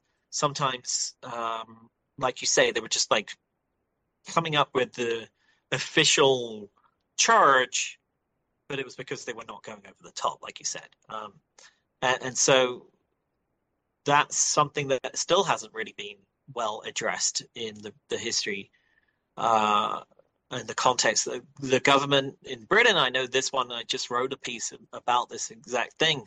Conscientious objectors, people who would not uh, commit violence, who would refuse orders, but they were drafted anyway, they were conscripted. And so you have uh, the government in 2006 of the United Kingdom saying, uh, yeah, it was probably not the best idea to execute them. However, the government was totally in their means and quite right to do so anyhow. So it's this kind of weird, muddled apology. Um, you know, almost 20 years ago now, when, when they came up with this idea that, yeah, we should probably look back at what happened back then. But they haven't really dealt with the issue at all. I know in Canada, the same issues happened. In the US, there was torture in the prison systems uh, with men who did not want to go and serve but were drafted and, and also executed, killed, strangled. Uh, these extrajudicial killings. So there's nothing new in that that regard. Um, the the only difference is that from uh, essentially the 30s, there there were some incidences in World War II when it comes to this idea of of individuals, but it, it is more so the, the genocidal regimes of the Holocaust that, that were conducting this against Jewish civilians. So when it comes to you know all the way up to date and the idea that governments are going to be committing crimes or committing uh, extrajudicial um, illegal practices, that's kind of the norm. That's that's like that's not that surprising. It can happen anywhere in the world and with any different uh, particular country. The issue of the the uh, Israel and Palestine conflict, we're, we're just going to see that carry on. Uh, I don't see any resolution anytime soon. Unless the United uh, States stops supporting Israel. I mean, again, without, without yeah, it, um, Israel, Israel has other allies. You know, Israel is is strongly aligned with Turkey to the north. It's not likely that it's going to, you know, so there there are there are problems in politics within the Arab world that Israel is on both sides of the, the dispute with these other countries there. So it's not as simple as just the Palestinians and the Israelis, particularly. Um, I, I think if there was a Palestinian state, we'd still have a conflict. There, would still be problems. I think it would be so, a step in the right direction, though. I, I, I think it would be the, the two state settlement would be a step in the right direction. Of course, there'd still be conflict we need to work out, but it'd be at least a good first yeah, step. But, right, and whose land is it going to be? Right, I don't think any part of Israel, whether it's officially or internationally recognized as such, but if Israel's calling it Israel, it's going to be Israel. You know, and uh, biblically speaking, or you know, Talmudically speaking, if you like, the Jewish Bible uh, it's for, it's going to be from Sinai in Egypt through to um, the Euphrates in, in, Iraq. That's that's the traditional Israel, um, and it's a much much larger. It's about four times the size of the space that is now the state of Israel. And this is a this is like how how long might that project last? The Zionist mission for for actually settling Israel as it's to, uh, explained in the um, the um, the Bible. Sorry, yes, the Euphrates. What's that in Egypt? And then, um, oh, I forgot. What's the what's the um, the line up towards um, Baghdad? Well, it, eh, we could mark it out if you like. It's, it's from north of Baghdad in what's today Kurdistan, which the Kurds want their own country, so that's not going to happen anytime soon, right? Uh, you've got all the way to um, Basra, which is uh, on the border of Kuwait. So that other side of the Arabian Peninsula. Then going through to the Sinai P- Peninsula. Um, and so you've got um, what is a, a vision for a lot of people alive today in Israel that's way off, right? They're, the idea of a two-state solution and having a Palestine uh, nation state somewhere in the neighborhood for those who believe in the Zionist project, the the effort is actually to take over much much more land in the region. So, um, so they're just getting started, is what you're saying. I know about they, right? But but some people, yeah, the most fervent believers in the Zionist project would like a lot more of that territory because that's their religious belief. Now, politically speaking, I don't.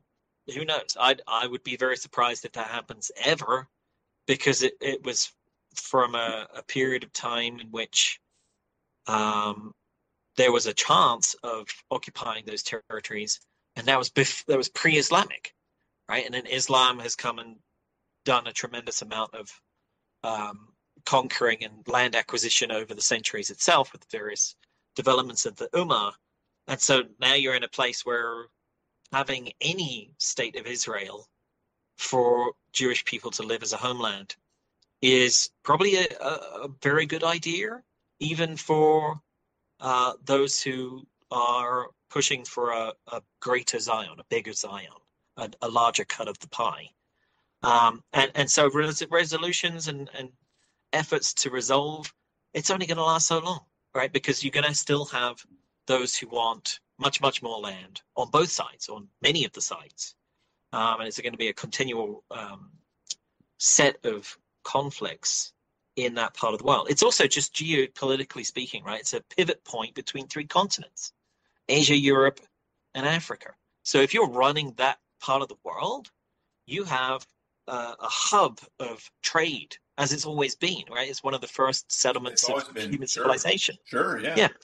So, so I don't. I, in it's terms complicated. of how very right in terms of who, who's going to take care of who and who right. who's going to uh, violate who's right. Well, you, you're going to only have your own rights protected by your own government.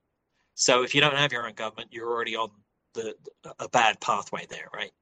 Um, and if it's not going to happen in that part of the world, go so it is. It is Anywhere, simple pick a place, you'll find conflict. Sure.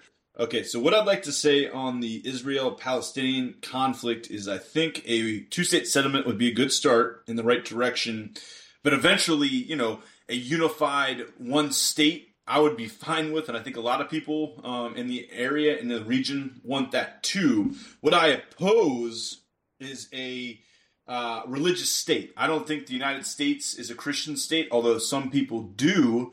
Um, and I don't think that um, a Jewish state should exist, just like I don't think a Christian state should exist, just like I don't think uh, an Islam state, you know, should exist. I'm not very well versed in, in, in religion, to be honest with you, but what I do believe in is democracy. That's the religion I subscribe to. Um, so, and I think with with Israel, there's there's a reason that they don't want um, a one state democracy. That's because there's too many Palestinians, um, too many Arabs, or however they want to you know differentiate. But um, in, in general, I think the two state settlement is the world world consensus. Um, I think it's been that way since the 1970s.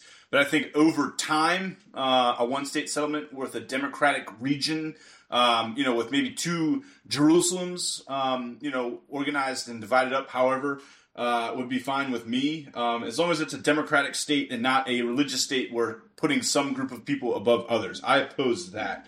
Uh, let's finish out those strong here. We're going to focus on your book uh, and uh, on ways of stopping genocide. Let me just set back up my, my comments before. Uh, what I'd read from Chomsky and heard from Chomsky about is that he thinks the draft was a positive because it was less violent for the for the victims of U.S. aggression and, and military intervention in, in Vietnam. Because of the draft, we had a civilian army, and typically civilian armies um, are not as um, violent or as ruthless as a mercenary army. And you had talked about you know someone going and fighting for money and and and maybe you know uh, six months salary for or, or several years' salary for one deployment. So, what do you think about um, that charge or that whatever um, point that maybe in some ways uh, conscription and um, the draft was a good thing, at least for the victims of the U.S. U.S. warpath. What do you think about those thoughts?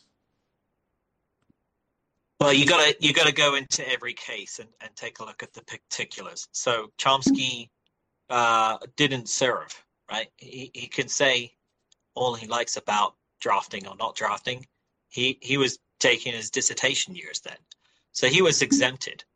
That When you have a draft, there's going to be exemptions of many kinds, uh, and the effort of a draft for civilian training, I think, is actually a really good idea um, for preparation for actual self defense, for genuine methods of military defense for your own country in that space. I actually am not against that by any means.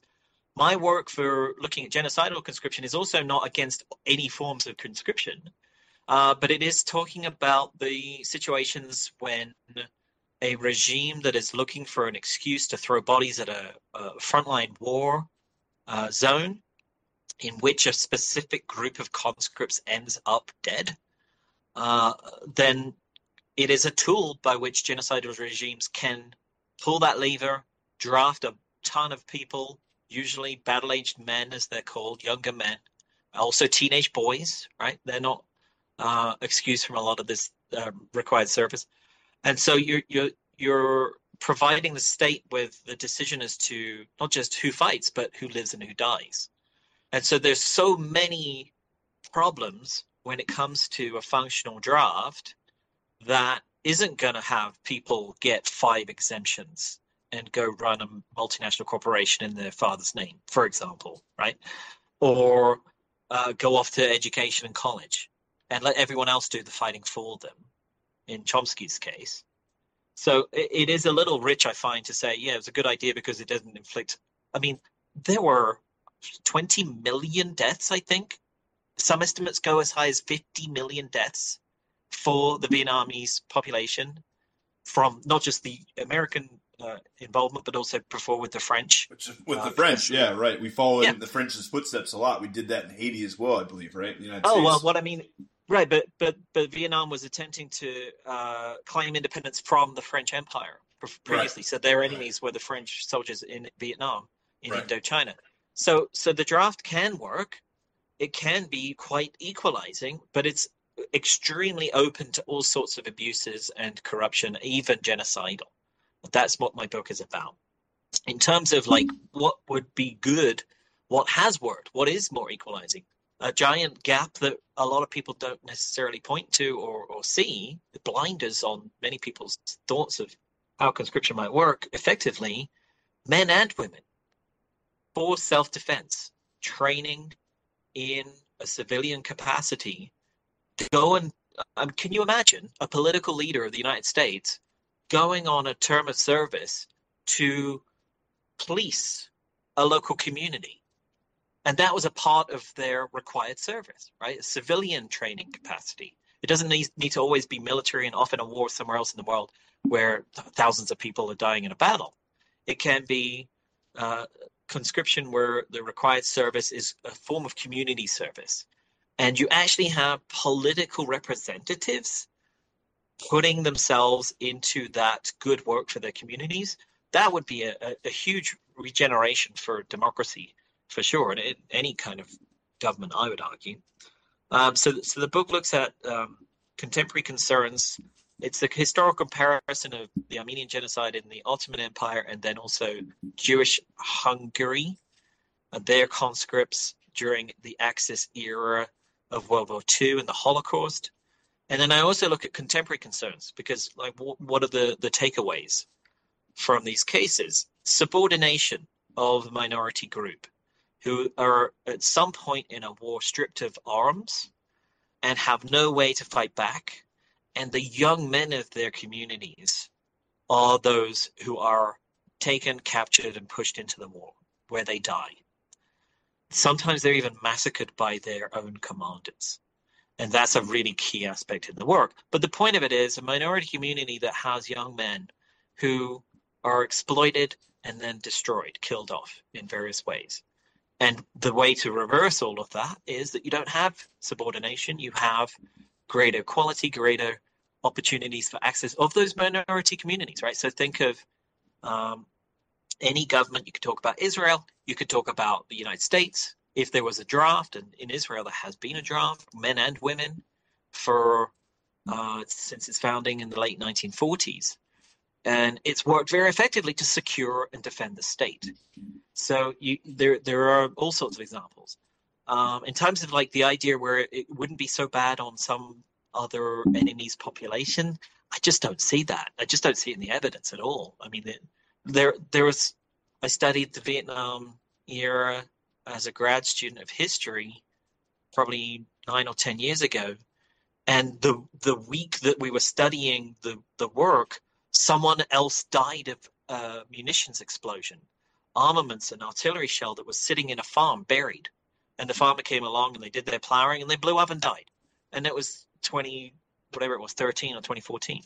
So this happens now. People are still dying from the warfare on the on uh, America's enemy's side.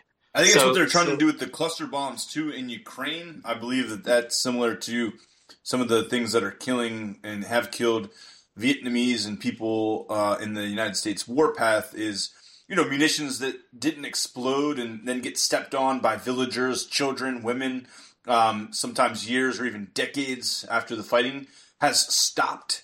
Um, so that's you know kind of right. civilian yeah. populations at risk still. So I, I, I, would say that we need we need uh, conscription is, is kind of dependent upon what the civilians want to do, but I think we actually need greater reforms in terms of how warfare takes place. Whether I agree. That's what I wanted you know, to get to. This right, is... mass, massive destruction of civilian populations is a very modern phenomenon. It hasn't really happened um, up to a, a, an era of where we've got the world wars and previously in the 1800s as well. But but it was it was very commonplace, right, for, for military forces to commit atrocities against civilians. But then there was an era in which people said, you know what, yeah, after the nuclear weapons, maybe it's not such a great thing that we do that. And yet it just carried on.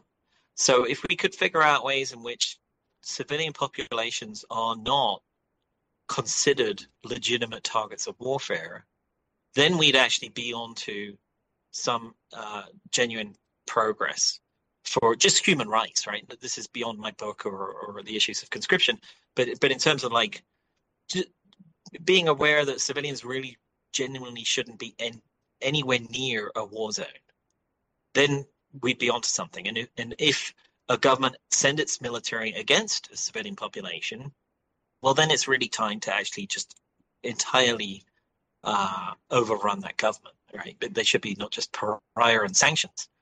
Um, then you get into the catch 22 of, well, what are you talking about with a nuclear armed opponent of Russia, right? How are you going to take them out? We're back where we are. I think that there are efforts and, and, and genuine opportunities for developing nullification technologies, whether this is the whole kind of sci-fi of, you know, the electromagnetic pulse type procedure or whatever the thing might be. I think I think we're I think there there are some processes by which we could actually nullify nuclear technology in terms of weapons. Don't ask me, I don't know how. Mm, right, but that would that would yeah. be something that would be that would Sounds be good in theory. Yeah. Right, and, it, and it's not like it, it couldn't happen, right? But how it happens and, and what way it happens, who who knows? But that that would be genuinely holding, you know, corrupt and violent governments to account that's the biggest problem we've always had as societies who would rather live uh, with at least some kinds of better outlook and better opportunities for ourselves and our families.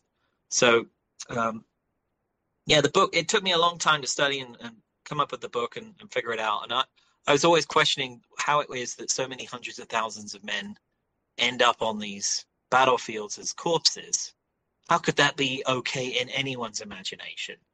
Um, and just normalized mass losses and mass death. So hopefully we won't get to the point where it's so normalized, like you were saying, right? There won't be a World War 4 mm-hmm. um, let's let's hope we don't see a World War Three. I think that some of the reasons, um, well, I think what capitalism does, I'm a big um, opponent of capitalism generally. Uh, I think that some of the reason that war is fought is because of the weapons and defense that I had mentioned too, and the profiteering from war. These private um, defense contractors, defense I, say in quotes because they're, they're violence contractors, um, that kind of thing. Um, and uh, at the time, I said about the United States after the last bomb of World War II was dropped, controlled about fifty percent of the world's wealth and had a fraction of the population. And then the Marshall Plan rebuilt Europe um, after uh, because of the U.S. taxpayers. That was the plan. Uh, as long as the a lot of the, the the, the rebuild was done by uh, U.S. corporations. Um, I did want to make mention of this though too. Um, the Nuremberg Tribunal and the Nuremberg Code. So basically, they kind of chose to charge Nazis with crimes that the Allies didn't commit. Um, so the Allies and their bombing campaigns had uh, targeted many of German cities, um, and uh, as well as Japan and, and Tokyo. The firebombing of Tokyo, which killed hundreds of thousands of people, the nuclear bomb, which killed hundreds of thousands of civilians and maybe millions of people in the decades that followed. And you know, talking about um, you know, uh, uh, I'm sorry, um, fetuses and, and, and babies with um, deformities and all kinds of just terrible, terrible things from the radiation. Um, but yeah, I mean, that is one thing that the, the, the Nazis weren't charged with because the Allies were actually um, the ones that did more of the civilian bombings and installations, um, you know, killing innocent people. Um, and I had mentioned this on another podcast, is actually last night with the physicist. I, I, don't think that the bomb should have ever been dropped. He was in agreement there, even even if it was developed prior to um, the fall of Germany, which we both agreed on. I don't think it should have ever ever been dropped. Um, the whole point of, uh, I guess, inventing the bomb was to beat the Germans to it but even if we did, uh, I, I, don't think this weapon should have ever been used in warfare because I mean, just think about uh, how many people a nuclear weapon is going to kill that are innocent. Certainly, a nuclear bomb is not just going to hit military installments. So that's what I, a more humane way of fighting war, and that's kind of what I wanted to bridge to. I have in front of me um, the the UN Declaration of Human Rights, um, and then I also have. Um, the non-proliferation treaty i guess in front of me here. That's not as relevant. I guess i'm more so interested in the geneva convention which i didn't print out.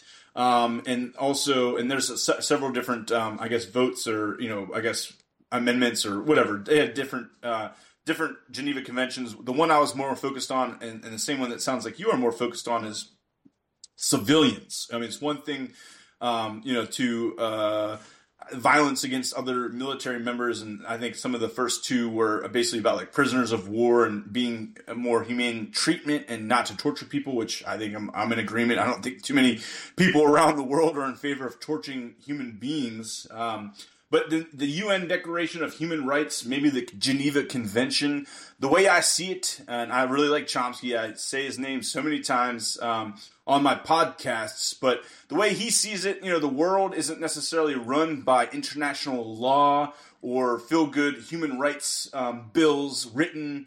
Um, but more so by by violence. Uh, you know, the, the, Russia didn't go to um, an international court or to you know d- diplomatic means to um, try to conquer the Ukraine. They invaded by force, uh, and they're using a tactic that many countries came before it have used. Uh, the United States has used in many instances. Um, they're using force to acquire political. Uh, power, uh, territory, resources, um, all whatever their their aims are in the in the Ukraine, um, and obviously, the United States had Middle East um, interests were to control resources. Um, I think in the United States, something like uh, half the population, there was a lot of propaganda, uh, including, you know, many thought that the uh, Iraqis had weapons of mass destruction. They did not. I think um, about half the population thought that Iraqis were on the planes that hit the Twin Towers on September 11th. Uh, I don't believe that was true. Um, and they also had thought, I think 60% thought that Saddam Hussein was an imminent threat to the United States national security after a deluge of propaganda. Um, and so propaganda is effective. It works really well. One of my favorite books, Manufacturing Consent. I think it gave, uh, opened up my eyes to kind of how media works. But uh, in Iraq, if you asked them, they could see through it. They knew exactly why the United States was there. Uh, we're talking about like 99% of the population thought the United States was there to control their resources and oil rights, and maybe 1% thought that they were there for some messianic vision to, to spread uh, democracy or whatever. But I say this is my question though. Like I'm all for human rights and, and a more humane whatever. I don't want war at all. I'd like to wipe it out completely. I definitely don't think nuclear war is a good idea. I think we should take the non-proliferation agreement to nuclear weapons seriously. Um, but what about the what what about the teeth or what about the binding? What about the enforcement of, of, of declarations like the International uh, or Universal Declarations of Human Rights? How can we make sure that countries actually follow them and and they don't target because it's illegal to target civilian installations. It's just never prosecuted really, or bridges and infrastructure and food, or when Clinton bombed a um, a medicine, I think it was in the Sudan, I believe it was a medicine factory um, that killed a handful of people, but maybe 50,000 or more people that couldn't get um, medication for diseases and famine and, and that kind of stuff. That's illegal. That's a war crime. Did, did Clinton get prosecuted for the target of a medical manufacturing plant? No, of course not, because the United States is the most powerful country in the world, and international law doesn't really apply to someone of of great power and influence like the, an American president. So, what do you say about I mean, we're all in favor, both of us sound like we're in favor of human rights and more humane war or maybe even no war. How could we be, how could we make it more binding so that leaders of these countries, like Putin, for example, uh, he's a war criminal for invading the Ukraine, he's a kleptomaniac. How could we make these, um, these proclamations like human rights and, and war crimes and declarations, how could we make them be more binding and how could we enforce them? Well, I mean, it's just like any criminal code. You're going to have people breaking the law. It's just whether or not, like you said, how, how will you then enforce? How will you prosecute? How will you punish? We don't have uh, the infrastructure yet. And I say yet because I do anticipate it might not be this century, right? This is way into the, I would probably sometime next century. Imagine a world where technology and infrastructure matches the goals of universal global human rights. And what does that mean and how does that look? Well, then just you have to look at the lessons of the past. And this is why history is such a useful vehicle in which we can recognize what's worked, what hasn't worked, and then predict what could work in the future. That's the difference between history and political science. Are you an idealist? It sounds like you're an idealist and an optimist. I'm liking this though. I, I mean, I, no, I'm I'm certainly more realistic the the difference would be how has it actually functioned? How has things how have things worked previously? How have things not worked previously? Learning the lessons of the past. Sometimes hard fought and uh, difficult lessons. So let's imagine a, a, place in which there is no government. You've got feudal kings and lords and ladies and dukes and all the rest of it. And they're vying over a little patch of land that we might think of today. And it's just a little page in a history book somewhere but they went through maybe centuries of conflict to figure out, you know what, between these two powers, one of them is better. We're going to end up supporting that group more so than the other. One of them is stronger. They might well not be great. They might not even be good for everyone, but they're stronger. So maybe it's better that they just run things for a while. And eventually you end up with these nation states, these countries with governments who do okay they might not be the best of the ways that we might want to hope people would get on and function.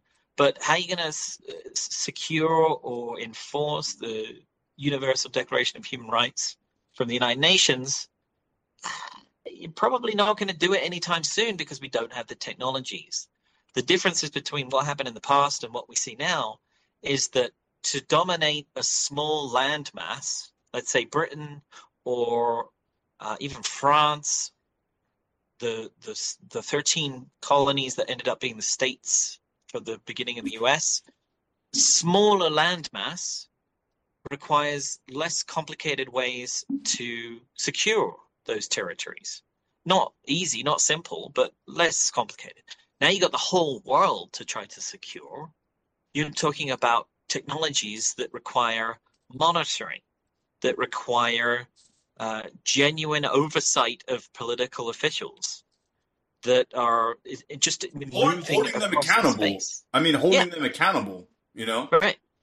Yeah, uh, d- different systems of court and judicial structures where if there is corruption, there's a way to get them out. Whether it's a democratic election, whether it's prosecutions and jails, we are we're just beginning to take note and take stock of how much it's going to need Let, us go to current be able events to rule here. the whole world. Let, Huh? us go to current current events here right Yeah. now because you just Sure. you just um just thought of this here. Uh, what do you think about you know you're a little bit of an outsider. I mean I've lived my whole life here. Um, what do you see with the prosecution of Donald Trump? I think he's a criminal. I would like to see him behind bars, um, but I don't think he's all that much different than uh, as Chomsky would put it. I mean every war- every every president since Truman could be indicted by the Nuremberg Tribunal as a war criminal. So. I don't, I don't think he's done. Maybe he's done things uh, domestically, you know, to meddle in a, in, in a U.S. democratic election. Uh, but I, in general, I think the election is rigged. I think both parties would rig an election if they knew they could get away with it and win. So that's all I see the Republicans doing it. They were just a little bit more brazen.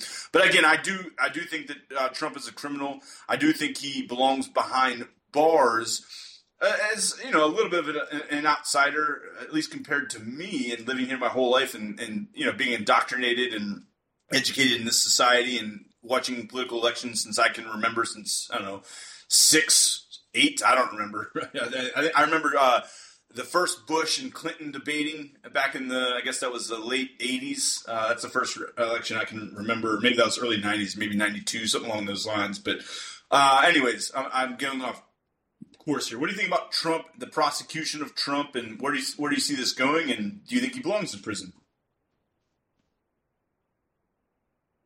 Well, like you say, there's there's all sorts of problems with politicians at the national level. Um, is he different? Yeah, he's different because he wasn't brought up in the cadre and the milieu, the groups. Right? He he wasn't uh, an insider in the political sense, so it's not surprising he's being uh, prosecuted in these various ways. I don't know about the evidence, right? If there's if the evidence is strong enough to say that he's guilty of any of the charges, then sure, he should be held accountable. Whether he should just because he challenged political power, right? That's not really justice because you have to look at the crime, you have to look at the evidence. So what about So him if- not being prosecuted while in office because I believe uh, a president, a sitting president, has immunity? Do you think that's right? Should the president be literally above the law while they're in office? I don't. Yeah, I don't. I don't know if that's necessarily the way that it's written in terms of the law. Um, I, I think that I, I, know that no charges were made until he was out of office, and I heard a lot of legal experts. yeah, but you have an indictment. one. right? Yeah, Sure, but the, you, you did you did have the the the um the efforts to say that he's no longer a credible person to hold office in terms of uh, Congress charging. So they do charge presidents. but that wasn't no, but that wasn't criminal. That wasn't. They, they can't be. Uh, they can't be charged with a crime. They can be barred from seeking office, um, but there was no. Uh, I guess there's no ability for co- Congress to levy some sort of penalty to put them behind bars. So it, they could they could um, impeach him, and they did, um, but they couldn't kick him out of office. But they couldn't charge him with a criminal crime with a crime and, and or put him behind bars. That was I see that can only be done once he's out of office. At least I heard a lot of legal scholars say, you know, once once Biden takes over, look for uh, the the you know the Biden Justice Department to go after Trump. And I was skeptical. It's taken a few years, but they have. I was very surprised. I, I, I see the way I see it in the United States. There's two two criminal justice systems, one for the rich and powerful, and one for everybody else. So I'm okay with it. I, I don't think Trump is all that much different than other presidents that have committed crimes, although they're going after him. But I, I think that it's fine. I think it's a good thing that maybe they put Trump behind bars. I think the evidence seems to be there. I mean, I watched it with my own eyes. It certainly seemed like he was trying to undermine a quote unquote democratic election, and I've I'm very critical of you know, again, taking seven billion dollars to run for president or something like that. It's pretty much rigged by elites, you know, that kind of stuff. But sure, Trump is an outsider, but um, yeah, do you think a president, a sitting president, should be above the law, or should they be charged with a crime just like any other anyone else? I mean, they, they, in terms of like the the spirit of the law, as they say, no, no one should be above the law. It makes a mockery of the law. Uh, realistically, we all know there's lots of people that get away with all sorts of crimes Absolutely. because they have power and influence. Um, it, it's it's it's naive to say otherwise, right? Yeah. The the thing with uh, the idea of yeah, like you say, criminal law, criminal prosecution, that's something that takes place once they're out of office. Um, except in uh, when when it's a political crime of some kind. That's the difference, right? I, I still don't think that if someone is uh, in power and they commit a crime, that they should not and cannot be held accountable, right? I think it the whole concept i think it was in the one of the debates right or maybe it was an interview previous to the 2016 election he's like you know i could go to a street in new york and shoot someone and they'd still vote for me yeah. Well, yeah. no, I don't think you could actually. And, and if you were president, I think you would also be arrested. And I hope that's not so, true. Right. I hope that's no, not. Yeah. True. So I think that the whole legal scholar stuff is about the, the the nuances of the game of politics and all of the rules that they bend and break, ending up being crimes, political crimes, versus um, the the the the whole gamut of aspects of crime. Now, it could be a process issue where they have to impeach first, and then yes, technically they're no longer right. But the the effort would be, yeah, okay, they're, they're clearly yeah, the first step, yeah, get them right, out of office, get them out of office, right, right, then they right, yeah. So p- potentially that's one of the loopholes in which things have to be done. Um, but yeah, the the difference would that that we see here is that someone's uh, it was after the Civil War and construction after Reconstruction or during towards the end of Reconstruction, where you had the impeachment of a sitting president. Andrew and, Johnson, I believe, right? And then you also have Bill Clinton, who was also technically impeached, but then it didn't go through. Um, yeah, I think it, so, it has to go through two houses. It's got to go through the House and yeah, the Senate. Yeah. There you go. And then you've also got um, Trump, and then it also fell through when he was in, in office. Senate. Yeah, in the Senate. Right, precisely. Yeah, and then and you could still have, you know, the uh, Supreme Court throwing a wrench into the proceedings and slowing it down, or you know, there's all of these other technicalities of the checks and balances. Absolutely, supposed to, supposedly supposed checks to and balances. Hold, sure.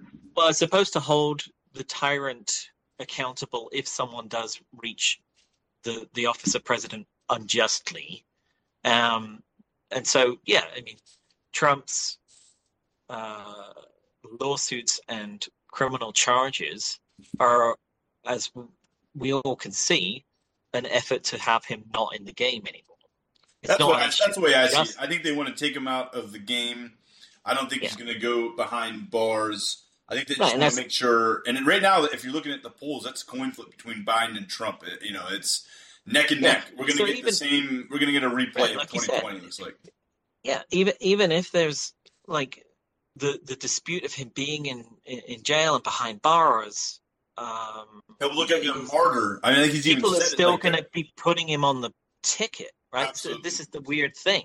He he it, said something like, "They're not going after me; they're going after you."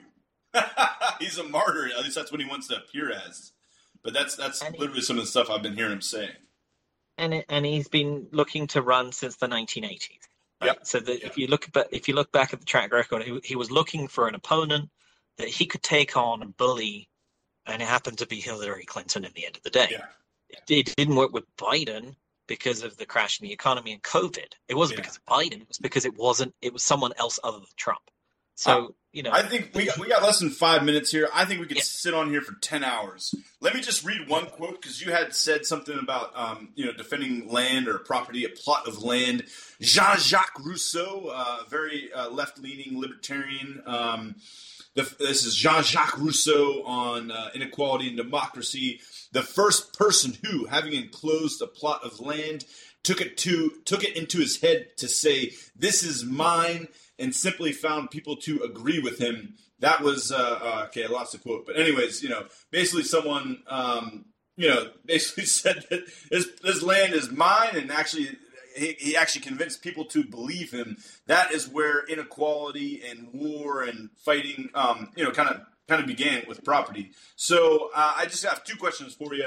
Yeah, what about wealth inequality and uh, the, the, need for land reform and, and, the fact that a small percentage of the population owns, you know, most of the land. I mean, I think Bill Gates, uh, the billionaire, he's been on on or near the top of the billionaire list for decades now. I think he owns more farmland in the United States than anyone else. Um, um, and then, and then the second thing, the second question I have, maybe a little bit unrelated, but you know, we're in a capitalist system where you know the rich people um, are in control of the government. That's again going back to a study by Princeton in 2014, calling the U.S. a oligarchy. But what about the nation state generally? I know it again when we scale up um, organization and organizing people, uh, there's a lot of conflict and that sort of thing.